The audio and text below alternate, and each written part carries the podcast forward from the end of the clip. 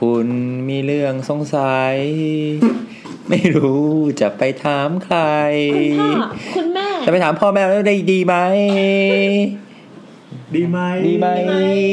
ดีไห ไห ม ม เอ๊ะ ช่างเถอะ เย่อ่ะกล่าวเปิดเลยครับไหนๆก็ไหนๆละ กลัวคนทางบ้านให้คำตอบมากเลยอะว่าดีไหมหรือไม่ดี รู้สึกหนักใจมาก ผมว่าไม่ดีครับ เปลี่ยนเพลงเหรอะ ทางหน้าแม่งร้องแบบดีไหม ไม่ดี ดีไหม ไม่ดี แล้วรับบริจาคไหม เฮ้ย รับบริจาค ไม่ เพลง แต่ว่าคนทางบ้านอ่ะ คือฟังตอนนี้แล้วไม่มีใครมาคอมเมนต์เรื่องเพลงเลยคือเราพยายามแบบให้คอมเมนต์เรื่องเพลงอยู่ไม่มี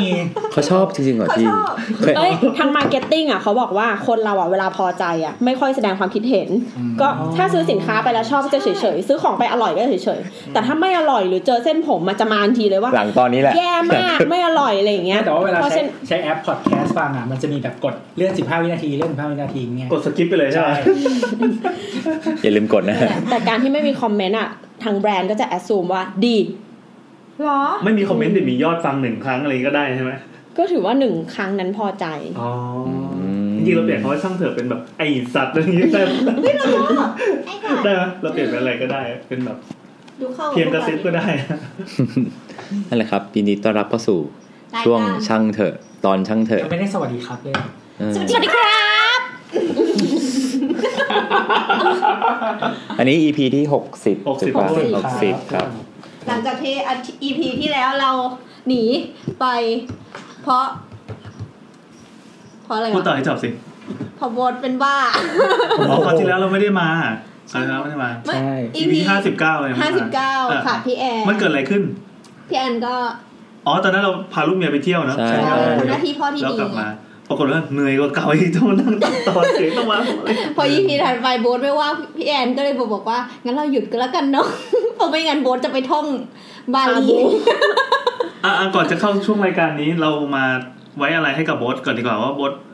ยังทำไมเกิดอะไรขึ้นกับโบ๊ทบ้างทำไม โบส ถึงโบ๊ท กำลัง หายไป เผชิญปัญหาชีวิตอยู่ช่วงนี้ ครับ ก็เลยเป็นกำลังใจให้โบ๊ทด้วยนะคะ เราเปิดเผยได้ปะ หรือเราให้โบ๊ทมันมาเล่าเอง เอ นะ อให้โบ๊ทมาเล่าเองก็ได้ มันจะมีโอกาสมาเล่าไหมอ่ะหรือ เฮ้ยแต่ว่า ว่า เราสนุกนะ ด้วยโรคร้ายที่มันเป็นมันจะมาเล่าไม่ได้อีกแล้วอ่ะ ไม่ก็แค่ตัดทิ้งไม่มีปัญหาอะไรมากนี่ โบนไม่ได้เป็นมะเร็ง โบนติด นะ ตัดแล้วมันลามไง หัวร้านธรรมชาติไม่ได้ไม่ได้ทำคีโม ไม่ใช่ผลจากคีโมร้านเอง หัวร้านธรรมชาตินี่แย่มากอะ เออหัวร้านในวัย 20 เออปกติอะเขาบอกว่าถ้าถ้าถ้ากลัวผู้ชายคนเนี้ยจะหัวร้านหรือเปล่าให้ดูตอนอายุสามสิบ ทำไมอ่ะ ผมมันจะเพิ่งเริ่เอบมาง อ มันจะ ป เริ่มบางไงแต่โบสอะ อืม โบ๊ทตั้งแต่สมัยเรียนแล้วอ่ะก็คือเดินด้วยกันไปอ่ะ อ่า ใส่ชุดนักศึกษาทั้งคู่ อ่า คือโบ๊ทได้รับการไหว้คนเดียว จากคนในคณะ เราคิดว่าพี่ปีห้า เออแบบคิดว่า ไม่เขานึกว่ามาส่งน้ำนึกว่าส่งน้ำเรียน อาจารย์อะไรอย่างเงี้ย มาส่งนะ เดินไปคณะอื่นเขาก็คิดว่าเป็นอาจารย์อะไร อาจารย์ก็ไหว้ อืมอาจารย์ มั ว่าน แต่ง เดี๋ยว ตั ก่อ วน ยั ดี งไง ก ให้ ว่า อาจารย์คณะอื่นคิดว่าเป็นอาจารย์ แต่ วะ แต่ผมเคยแนะนำเรื่องการแต่งตัวอาจารย์มันไม่ได้มันไม่ได้ใส่ชุดนักศึกษาเหรออยู่ในมหาลัย เชิ้ตธรรมดาเนี่ย อ๋อ เชิ้ตขาว แต่เชิ้ตขาวมันอยู่ในมหาลัยมันก็รู้สึกว่าเป็นนักศึกษานะอะไรอย่างงี้ โบ๊ททำให้มันเป็นยิ่งกว่านั้นได้อ่ะเก่ง อ่ะยังไงนะ อ๋อ ไม่ วันนี้วันที่ เราอัดกันวันที่ 27พฤษภาคม เราอัดกัน 27 พฤษภาเราออกอากาศวัน วันที่ ที่ สอง 2มิถุนา ครับ ห ผ ก ม หนึ่งนะครับ เราพร้อมแล้วครับที่จะตอบปัญหาทางบ้านอีกครั้งหนึ่ง หลังจากผ่าน สัง ไป เกต สา ว่าม วันนี้แกสัปดาห์ งรีบ แม่ไม่ไม่พี่ยังไปได้ ยังใช้ได้อยู่เราพร้อมที่จะตอบปัญหาทางบ้านอีกครั้งหนึ่งโดยที่ เราจะตอบนอกเรื่องก่อนแล้วค่อยมาใน ไม่ เรื่องทีหลั เรา ง จะตอบในเรื่องสิรอบนี้จริงจังมาก คือเราพยายามจะตอบในเรื่องนั่นแหละ แต่บริบทมันพาไป ครับ เดี๋ยวให้น้ำเป็นผู้อัญเชิญคำถาม จริงๆ อันนี้มันเป็นคำถามที่ส่งมานานแล้วใช่ป่ะ ใช่ ใช่ เราตอนอี ก็ พี ไม่คิด ที่แล้ว าเขาจะรอคำตอบอะนะ เอออีพีที่แล้วเราคิดว่าเราจะจัดช่างเถิดตั้งแต่สัปดาห์ก่อนหน้านี้ ครับ จนในที่สุดก็นั่นแหละ ล่วงเลย มี ผ่านมา มีเหตุการณ์หลายๆอย่าง เออ เราก็เลยต้องมาอ่านกันคราวนี้โอเค จริงๆเราอยากให้คนทางบ้านที่ได้รับคำตอบเราไปอ่ะ ส่งฟีดแบ็กว่าไปทำตามที่เรา มีมีมี ทำจริง มี ๆหรือเปล่า คุณลิงใส่แว่นไง เออมีฟีดแบ็กกลับมาด้วย ที่เขาบอกว่าเอ่อ ตอนนั้น ย้าย เขถม บ้านแล้วคตรับอนนั้นเขาถามมาว่า ถามมาว่าอะไรวะ อะไรนะ ถาม ตอนแรกเขาถามเรื่องอะไรอ่ะ ไอห้องเก็บเสียงปะ ไม่คือมันมีก่อนห้องเก็บเสียงอีกเขาเคยถามมาก่อน เออเออก่อ แล้วทีเนี้ย หาปัญหา อ๋อไม่ไม่ไม่เรื่องไอ้นี่ เรื่องน้ำไหลย้อนเข้า หลังคา เข้าหลังคา ตีตีย้อนกระเบื้อง อ่า อ่าปึ๊บหลังจากเราต่อบไปเรียบร้อยปึ๊บ เออ ย้ายบ้านแล้วครับ วิธีการเขาคือ ย้ายบ้านหนีเล ย้ายบ้านเออย้ายบ้าน ครับ แล้วพอไปบ้านใหม่ เป็นวิธีที่ถูก เขาก็เจอปัญหาใหม่เขาก็มาถามเราอีก ใช่ ว่า เออ ส่วน ต้อง คุณ การ โด เก็บ ม เสียง ก็ได้ไปปลูกกัญชาขายเรียบร้อย เป็นที่เรียบร้อยแล้ว เออคุณโอมที่เขาถามเรื่องอะไรนะหลัง แต่ คา หาร้อน ลงรถ หาร้อน ร้านซักรีดกับชาบู เออ ก็ไม่รู้ว่าเป็นยังไง เขา ต เขา อน ได้ นี้เขา คำตอบปะ ไม่รู้อ่ะ ไปเอาสระเอออกอยู่ค่ะอะไร ตอนตอนนี้ร้านมันปิดไปแล้วค่ะพอดีหนูไปฟลัดเฟซบุ๊ก กดรีพอร์ตหนึ่งดาวอะไรเงี้ย ถึงดาว สมัครใหม่ยังเร็วกว่าอีก ยังไงใครได้แบบใครไปลองทำมาแล้วแบบมาฟีดแบ็กกับเราบ้าง เราจะได้รู้ว่า เออ มันเป็นยังไง ชะตาชีวิตของท่านเป็นยังไง อยากรู้ ดีขึ้นไหมหลัง อยาก จาก รู้จริงๆ ได้คำตอบจากเรา แต่รู้สึกว่าที่มีฟีดแบ็กนี้จะเป็นแบบประสบการณ์เลวร้ายหม ดเลยอ่ะวันนี้มีคำถามอะไรบ้าง อืม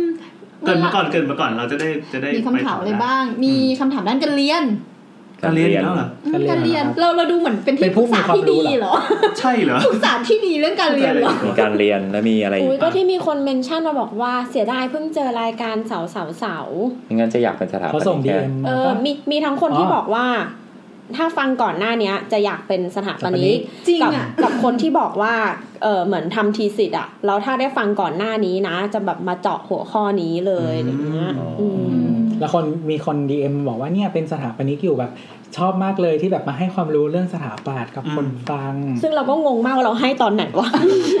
อันนี้พูดจริงนะไม่ได้มุกนะเราก็งงอยู่เหมือนกัน ไม่ไม่คือนางก็เคยคิดนะบอกว่า เอ้ย เราแม่งทำตัวไร้สาระเกินไปบอกว่าวะ ใช่ ใช่ คือกำลังคิดว่าเออมันก็เป็นเรื่องปกติอะนะ ก็เราทำงานสถาปนิกวันๆก็อยู่กับเรื่องพวกนี้มา อืม พอมาออกมาจัดมาคุยกับเพื่อนเนี่ย ตอนนี้ก็คือก็คุยกับเพื่อนไง ครับ ในอาชีพต่างๆ อ่ะ ก็เริ่มขี้เกียจพูดเรื่องสถาปัตย์เงี้ย อ้าว แต่ว่ามุมม อัน อง นี้คือความหวังสุดท้ายนะเนี่ยในห้าคนเนี่ยมีอยู่คนเดียวที่เป็นวิชาชีพนี้นะ แต่ในมุมมองอ่ะ มันก็ยังถูกอิมพอร์ตมาจาก ยยังไงถ้ามีคำถามมาด้วยคล้ายๆว่าไงวะ มันจะ จิต ถูก วิญ ใช้ ญาณของเรามันที่มัน ใช่ ฝังแน่นอยู่ มันจะใช้ตรรกะ ข้างใน สถาปนิกออกมาไง อืม มันก็จะเป็นในแนว ตรร ทาง กะแบ นั้ บ น ผิดๆของหานิกเนี่ย ค่ะ อ่าเมื่อกี้คำถามหนึ่ง มีการเรียนปุ๊บมีอะไรอี อ่าก เรียน มีการเรียนแล้วก็ มีเรื่องพื้นพื้นลามิเนต อืม ซื้อลามิเนตในคอนโดมีเรื่อง มีเรื่องแอร์ในใน Duplex พื้นที่ดูเพล็กซ์ เฮ้ยอันนี้อันนี้น่าสนใจเพราะน่าจะเกี่ยวกับหลายคนที่เจออ อืม เออ แล้วก็อีกเรื่องหนึ่งก็คือหลังคายื่นถามว่าผิดกฎหมายไหม อืม อืมก็คงเป็นคำถามที่เราเคยสงสัยกันตามทางเดินอย่างเงี้ย จนถึงตอนนี้เราก็ยังสงสัยอยู่ ใช่ เราก็มา ใช่ ขอความร่วมมือจากผู้ฟังนะครับ ถ้าใครรู้มาบอกเราด้วย เริ่มกันเลยไหม เริ่มกันเลย คำถามข้อแรกเอาอ่ะ นะครับให้ มีที่เคาะ น้ำมันเชิญคำถามนะครับ คำถามแรกเอาจากคุณอลิซาเบธที่สองก็แล้วกัน เออดี The ดี second ขอกิ้งให้หน่อยคำถามแรกครับคุยเสียงดังไป ครับเอ่อคุณอลิซาเบธเขาถามว่าเอาคำถามเอา อลิ คำ ซา ถา เบ ม ธ ได้ คื ก่อ อน ชื่อคนฟังจริงๆเหรอ ชื่อทวิตเตอร์ครับพี่แอนเขาทวิตเตอร์ โคตรล้ำเลย เอาคำถามไหนก่อนนะ เอาเรื่องการเรียนก่อนไหม การเรียนก่อนค อ่า รับ โอเคโอเคครับ ก็เอ่อทีนี้เขาถามมาว่าพอดีเป็นคนชอบด้านกฎหมายครับก็เลยเอ่อเลือกเรียนด้านนิติศาสตร์แต่ว่าที คือตอ นี้ นนี้เรียนอยู่ ใช่ใช่เรียนอยู่แล้วนะครับ แล้วก็แต่ว่ารักในด้านเกี่ยวกับสถาปัตย์ด้วย อืม ก็เลยอยากถามว่ามีอาชีพหรือแนวทางการเรียนต่อโทด้านนี้ไหมครับ ที่จะได้ใช้เอ่อความชอบทั้งสองด้านของเขาเนี่ยเช่นอยู่ในออฟฟิศพัฒนาอสังหาหรืออื่น อ่า ๆ ในแนวนี้นะครับ คือชีวิตเนี้ยไม่กะนอนเลยใช่ไหม นิติเนี่ยก็ไม่ได้นอนนะ สถาปัตย์ก็ไม่ได้นอนนะ เอาสองอันมารวมกัน มึงไม่ได้นอนแน่ อันนี้คือคำตอบจากเรานะครับ นอนวันละสองชั่วโมงพอ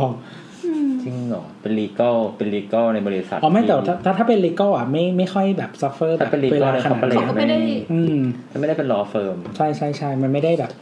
คือถ้าเป็น legal ใน corporate อ่ะยัง แปลดิ ใช่เอ่อพนักงานนิติกรที่อยู่ในบริษัทต่าง ๆ เนี่ย เคยเป็นที่ปรึกษาด้านกฎหมาย ใช่ใช่ใช่ ใช่ใช่ ก็คือเขาจะดูแลเรื่องกฎหมายทั้งหมดในองค์กรอะไรอย่างเงี้ยว่าแบบ เอ่อทำสัญญา เหมือนทำตัวเป็นค นั่ อน น ซัลท์งี้ปะ ๆ ก็ถ้าเปรียบกับมาร์เก็ตติ้งก็เหมือนทำอินเฮ s าส์หรือเป็นเอ In-house เจนซี่ อ๋อ ถ้าเป็น law firm ก็เหมือนทำเอเจนซี่เราก็จะรับ อืม เคสจากบริษัทนู้นนั่นนี้ต่างๆ อ่า มันก็จะมีพวกเดทไลน์ค้ำคอไง อืม เพราะว่าพอเรารับงานมาเขาก็จะบอกว่าแบบภายในเวลานี้สโคปนี้อะไรอย่างเงี้ย มันเป็นลูกมันเป็น relationship แบบลูกค้ากับนายจ้าง เอออ อะไรอย่างเงี้ย อืม แต่ว่าเอ่อผู้ผู้ว่าจ้างกับผู้รับจ้างอะไรเงี้ยแต่ว่าพออยู่ในองค์กรมันจะเป็นอีกแบบหนึ่งซึ่งมันจะมีเรื่องยิบย่อยอย่างอื่นอีกที่ไม่ใช่แบบว่าไม่ใช่แค่ไม่มีคดีความหรอกมันเป็นแบบสัญญาเอกสารนี่นั่นอะไรก็มี สร้างตึกอย่างนี้ต้องคอมพลายยังไงอะไรอย่างเงี้ย ซึ่งซึ่งมันก็ไม่ได้เกี่ยวข้องกับดีไซน์มาก ไม่ไม่ค่อย ไม่ค่อยก็คือดูขอบเขตของตัวอาคารการตั้งอะไรพวกอย่างนี้มากกว่า แต่ว่าหมายถึงกฎหมายในการสร้าง อืมไม่แต่ว่าเราว่าถ้าเป็นบริษัทใหญ่เนี่ยมันนิติกรมันคงมีหลายส่วน มันอาจจะเป็นคนที่ทำเรื่องสัญญาอย่างเดียว คนที่ทำเรื่องแบบ เกี่ยวกับการสะเอ่อกฎหมายการก่อสร้างก ก ฎ ฎ หมามหายย อา อา คา คาร ร อะไรเงี้ย ซึ่งเวลาขอยื่นขออนุญาตต่างๆอาจจะต้องมีเข้ามาดูอะไรเงี้ย ซึ่งมันก็คงมีหลายส่วนในองค์กรอ่ะอืม เอ๊ะทีนี้ความสนใจคือเขาเขาสนใจด้านสถาปัตย์เนี่ยสนใจด้านดีไซน์ หรือว่าสนใจกฎหมายเกี่ยวกับสถาปัตย์ เขาไม่ได้บอก เขาไม่ได้บอก อ่างั้นเราตอ ซึ่งซึ่งเรา บกว้าง ตี ๆระหว่างไว้ก่อนระหว่างไว้ก่อน เราเราตีไว้ว่าเขาอาจจะแบบเออชอบเรื่องดีไซน์เรื่องความสวยงาม อ่าใช่ ในในมุมมองของน้ำอะนะ อ่า ดีไซน์เรื่องความสวยงามจะไปต่อ ใช่ใช่ซึ่งเราคิดว่ามันข้ามสายเกินไป มันมันอาจจะแบบต่อยาก แล้วโดยปกติเขาทำไงกันนะถ้าเป็นแบบเนี้ย นั่นนะสิ เอาขนาดสาวนี้ชื่อกล้องโลกยังเคยเป็นนักมวยอะไรมาก่อนได้เลยไม่ใช่เหรอ อืม คือ นักคณิตศาสตร์ หรอ ทาดาโอ ใครอ่ะ อันโดะ อืม อันโดะเป็นนักมวย อันโดเป็นนักมวยมาก่อน อืม เป็นเซลฟ์ทอส อืม โอ้ไม่น่าเชื่อเลยเนาะปกติเราคิดว่าสถาปนิกควรจะเป็นคนใจเย็น ซาฮาจบเพียวแมท อืม อันนั้นมันยังได้มันน่าจะใจเย็น น่าจะแบบใช้โลจิก แต่นักมวยมันมันดูแบบ นักมวยเขาไม่ได้ต่อยส่งเดชป่ะเขาก็ต่อยแบบต่อยไปคิด เขา ไปป่ะ เขาต่อยแบบมี strategy เออเออเอ เหร อ อวะ แม่ทาดาโออันโดะนี่แบบเป็นนักมวยแล้วเอามาทำรับเหมาป่ะ เป็น เออ ช่างฝี แบ่ง มื เป็น อ เจ้าของข้าวสาร ไม่คือ ไม่ คือพื้นเพเขาเป็นช่างมาก่อนหมายถึงว่าแบบครอบครัวหรืออะไรประมาณเนี้ย ใช่ เป็นช่าง เราเรา ป็นช่ กำลังดูว่าคือถ้าเป็นยุคก่อนๆนั้นอ่ะเขาเหมือน มันไม่ได้ต้องการใบเซอร์อะไรมายืนยันมากปะ อ่าถูกใช่ใช่ เออแต่สมัยเนี้ย คุณจะแบบจู่ อยู่ๆๆวันหนึง ก็มา อะ ทำไม่ได้ เออมาบอกว่าผมเป็นสถาปนิกอย่างเงี้ยมันก็ไม่ได้ ประเทศไทยก็ต้องการใบเซอร์ในการประกอบอาชีพด้วย ใช่ อืม ก็ต้องมีลายเส้น เออ มีอะไรอย่างเงี้ย ไม่หรอกมันต้องดูว่าจุดมุ่งหมายสุดท้ายของเขาอะเขาอยากทำงานอะไร อืม เออหมายถึงว่าสมมติถ้าเขาอยากเป็นนิติกร แต่ว่าอยากเจอเรื่องเกี่ยวกับแบบอาคารหรืออะไรอย่างเงี้ยด้วยคือถ้าอยู่ในบริษัทพวกอสังหาอะมันก็ได้เจอแหละ ได้คุกคีแน่นอน ได้คลุกคลีได้คลุกคลี ไม่มากก็น้อย แต่ว่าอาจจะไม่ได้เป็นคนแบบอินพุตเรื่องอะไรอย่างเงี้ยเข้าไปเยอะเท่าไหร่ อืม อืม เราว่าทำอาชีพอะไรก็ได้ แต่ถ้าคุณมีใจรักในสถาปัตย์ก็ฟังสาวสาวสาว ไม่เวิร์ก เออทำไมเงียบอ่ะ มันมันดูขายไปอ่ะ จริงเราก็ไม่ได้มีค่าขนาดนั้น ไม่ถ้าเกิดอยากอาชีพมาอย่างนี้จริงๆต้องทำยังไงบ้าง อ่ะหัดเขียน เอ่อ หัดเขียนออโตแคดอย่างเงี้ยเหรอ พอดีโจทย์เข้ามาไม่ไม่ไม่ไม่ค่อยชัดเจนนะว่าชอบ ไม่เราก็ ส่วนหน ตอบหลาย ๆ แบบก็ หลายแบบ ซึ่ง เช่น เออครับ อ่าโอเคเมื่อกี้เมื่อกี้คือชอบกฎหมายเราก็ตอบได้ไปแล้วว่าเออไปทำ คือคื งา อถ้าน ในบริษัท คือถ้าชอบ ได้ ศึกษากฎหมายเกี่ยวกับ อ่า ผังเมืองกฎหมายอาคารนี่ อ่า นั่นอะไรเงี้ย มันก็จะมีทางไปค่อนข้างชัดเจน อืม อืม อันนี้เห็นภาพอยู่ อืม แล้วถ้าเกิดว่า เห็นภาพชัด เราสนใจดีไซน์ด้วย เช่นแบบ จริง ๆ ตัวเองสนใจสถาปัตย์แต่ว่าผู้ปกครองที่บ้าน ตอนให้เข้ามหาลัยให้ไปทางนิติเงี้ย อืม เออแต่ใจจริงเองชอบมากแล้วอยากกระโดดเข้าสู่วงการนี้ให้ได้อย่างนี้ทำไง เออพี่โออะแนะนำบอกมาว่า เนี่ยในขนาดเนี้ยน้องอ่ะกำลังเรียนนิติอยู่ใช่ไหม อืม จบมาก็ยังเป็นนิติ อ่า ก็มีอีกวิธีหนึ่งก็คือไปสอบพวกความถนัดไอ้ใบเซอร์ไปเรียนเพิ่มอ่ะเพื่อให้ได้ใบเซอร์มา ซึ่งอันเนี้ยก็จะมีเรื่องของอินทีเลียต่อ ไอะการเรียนเพิ่มนี่คือเรียนอะไร ไม่แน่ใจเหมือนกันน่ะ พี่โอบอกบอกว่า จบในสาขาที่เกี่ยวข้องน้อยสุด เช่น ปวช อะไรพวกเนี้ย ไม่หมายถึงว่าคือคนที่จะทำงานถับปัดได้จริงๆอ่ะยังไงก็ต้องเรียนใหม่ อ่ายังไม่ได้บอก ใช่ ยังไงก็ต้อง เรียนใหม่ ผ่านคณะสถาปัตยกรรมศาสตร์ ใช่ แต่ก็คือเรียนให้สั้นที่สุด ก่อนที่จะไปสอบเอ่อใบประกอบวิชาชีพเพื่อเซ็นแบบเพื่ออะไรได้ อ่าอ่าอ่าไปกศ แต่ว่าทีเนี้ยมันก็มันมีอีกแบบหนึ่งคือถ้าดีไซน์อย่างเช่นพวกทำอินทีเรียหรือทำอะไรพวกเนี้ยมันอาจจะไม่ต้องต้องการใบแต่ว่า ซึ่ง แต่ว่ามันต้องผ่านการเรียนนะ ต้องต้องต้อง อืม มีใบยืนยันว่าคุณมีความรู้ด้านนี้มา ไม่แต่ว่ามันก็สามารถไปเรียนมันมีคอร์สมีนู่นนี่นั่น ใช่ อะไร ใช่ เงี้ยสอบ มันคือ ที่ ใบเซอร์จาก ที่ คอร์ส อาจจะไม่ใช่ระบบมหาวิทยาลัยก็ได้ อืม คือถ้าชอบอยากจะไปทางนั้นอะไรเงี้อืยม เพียงแต่ว่ามันจะเปลี่ยนคาเรียพาจากแบบมันจะไม่เกี่ยวกับกฎหมายแล้ว อืม เท่าไหร่ คือตัวงานสถาปัตย์จริงๆมันมีหลายหลายหลายดีกรีนะหลายหลายระดับความเข้มข้นน่ะ อืม ถ้าอยากไปเป็นสถาปนิกเลยที่จะต้องมีใช้ใบเพื่อในการเซ็นหมงเซ็นแบบอะไรอ่ะอันนั้นอาจจะเป็นต้องไปเรียนโดยตรง ใช่ เรียนเรียนหนักๆนานๆเลย ก็คือต้องเรียนตรีใหม่ เรียนเพิ่ม เรียนเหมือนเรียนเรียนตรีใหม่ แล้วมันก็มีสายที่ซอฟต์ลงมาหน่อย เช่น อย่างพวกงานอินเทอร์เนียงานงานอะไรอย่างอื่นที่มันไม่จำเป็นต้องใช้ใช้เซอร์ตัวนั้นนะ ใช่ก็คือเป็นงานดีไซน์ที่อาจจะแบบเป็นบางส่วนอะไรเงี้ย อ่าอ่า ก็มันก็อาจจะไปเรียนพวกแบบเทคคอร์สที่เป็นโรงเรียนด้านนอก อาจจะไม่ใช่ระบบ อืม มหาลัยก็ได้อะไรเงี้ยแล้วก็ หรือจะใน ค่อๆมเข้หาลัยก็ได้ หรือในมหาลัยก็ได้ อืมก็มันอาจจะใช้เวลาน้อยกว่า ถ้า อืม แล้วถ้าเราชอบอยู่แล้วบางทีมันอาจจะมีอินสปิเรชันในการแบบท ทำงานอะไรอย่างเงี้ย อืม อืมก็เป็นแนวนั้นก็ จ ได้ ริงๆอันนี้ก็คือทำงานดีไซน์ได้เหมือนกัน ใช่ ก็อยู่ ใช่ ที่อยู่ที่ความตั้งใจมูมานะแล้วแหละเพ เรา ราะว่า เรา จริ รู้ งๆ สึ เรา กว่างานดีไซน์มันมันทำได้ อ่ะฮะ ยังไงก็คือทำได้ แต่ว่าการที่จะมีลายเส้น หรือว่าเป็นที่ยอมรับในฐานะสถาปนิกอะมันต้องมีอะไรมายืนยันเฉย อืม อืม ๆซึ่งก็สามารถคงคงตัวคงตัวการเป็นนักนิติกรได้อยู่อะไรอย่างเงี้ยไง อืม เรานอกเรื่องได้ปะ ครับ จ้ะ ตอนเนี้ยเรา ไม่ต้องถามแล้วล่ะ เราเพิ่งย้อนกลับมาดูโปรเจกต์รันเวย์ซีซั่นหนึ่งเลยอะ อืม เออในในเน็ตฟลิกอะ อืม อืมแล้วก็เหมือนมันมันมีคนนึงอ่ะเขาเหมือนเคลมว่าเขาอ่ะ สามารถควบคุมผ้า ให้เหมาะกับการเดินนึกออกปะกับโพสเจอร์ต่างๆ ของมนุษย์ ควบคุมท่าผ้า ผ้า ผ้า ผ้าเหมืผ้าอนกับว่าออกออกแบบให้ผ้ามันเกิดการพลิ้วไหวหรือมันอะไรอ่ะ ที่สนับสนุนการที่นางแบบเดินบนรันเวย์อ่ะ อ่า เออ เราเข้ากับท่าทางได้ได้มากกว่าคนทั่วไป เพราะว่าเขาอ่ะเรียนทางด้าน เหมือนเขาเป็น เขาเป็นนักกายภาพบำบัดอ่ะ อ่าฮะ เออทำให้เขารู้การเคลื่อนไหวของมนุษย์ แล้วก็ท่าที่มันจะแบบ ทำให้ผ้า ดีอะ ทำให้ผ้าออกมาสวย ใช่ เหมือน แต่ว่าแต่ว่าเขาจะไม่ออกแบบเหมือนคนทั่วไปเนกอะปะหมายถึงว่าจะไม่ได้เป็นเชิ้ตที่ทำให้คุณขยับแขนได้ดีอะไรเงี้ย แต่มันจะเหมือนเป็นผ้าแบบคล้ายๆโยนไปฟาดฟาดๆเหมือนนุ่งจีวรนิดนึง อื อื ม ม แต่มันก็เป็นศาสตร์ที่เราก็ไม่คิดว่า นักกายภาพบำบัดจะมาเป็นดีไซเนอร์ที่ดีอะไรเงี้ย ซึ่ง อืม เฮ้ยแต่ ซึ่งเขาไม่ได้จบอะไรเกี่ยวกับดีไซน์กับศิลปะเลยนะ อันนี้ก็เป็นเหมือนกับ เป็นค ว่า วามเข้าใจในการ เออ ทำงาน เออหมายถึงว่าเรียน ไอไอเขาเรียกว่าอะไรอ่ะ การการที่เป็นดีไซเนอร์อ่ะเป็นแค่ อืม งานอดีเลก อืม แต่ว่าสิ่งที่เรียนจบมาจริง ๆ อ่ะ คือกายภาพบำบัด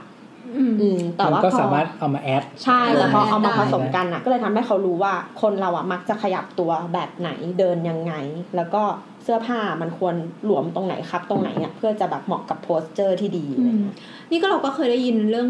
พี่คนหนึ่งที่รู้จักเหมือนกัน คือจบถาปัดเนี่ยแหละ เป็นปริญญาตรีถาปัดแล้วต่อโทเกี่ยวกับกายภาพเนี่ยแหละเป็นวิทยาศาสตร์การแพทย์อะไรพวกเนี้ย สิ่งที่เขาต้องการก็คือเขาต้องการการออกแบบเอ่อข้าวของเครื่องใช้ในบ้านอะที่รองรับคนที่พิการหรือว่าใช้ร่างกายได้ไม่ครบทุกส่วนน่ะ อืม อืม อืมซึ่งซึ่งเขาเรียนใบปอโทเนี่ยเขาเรียนอยู่ในคณะวิทยานะ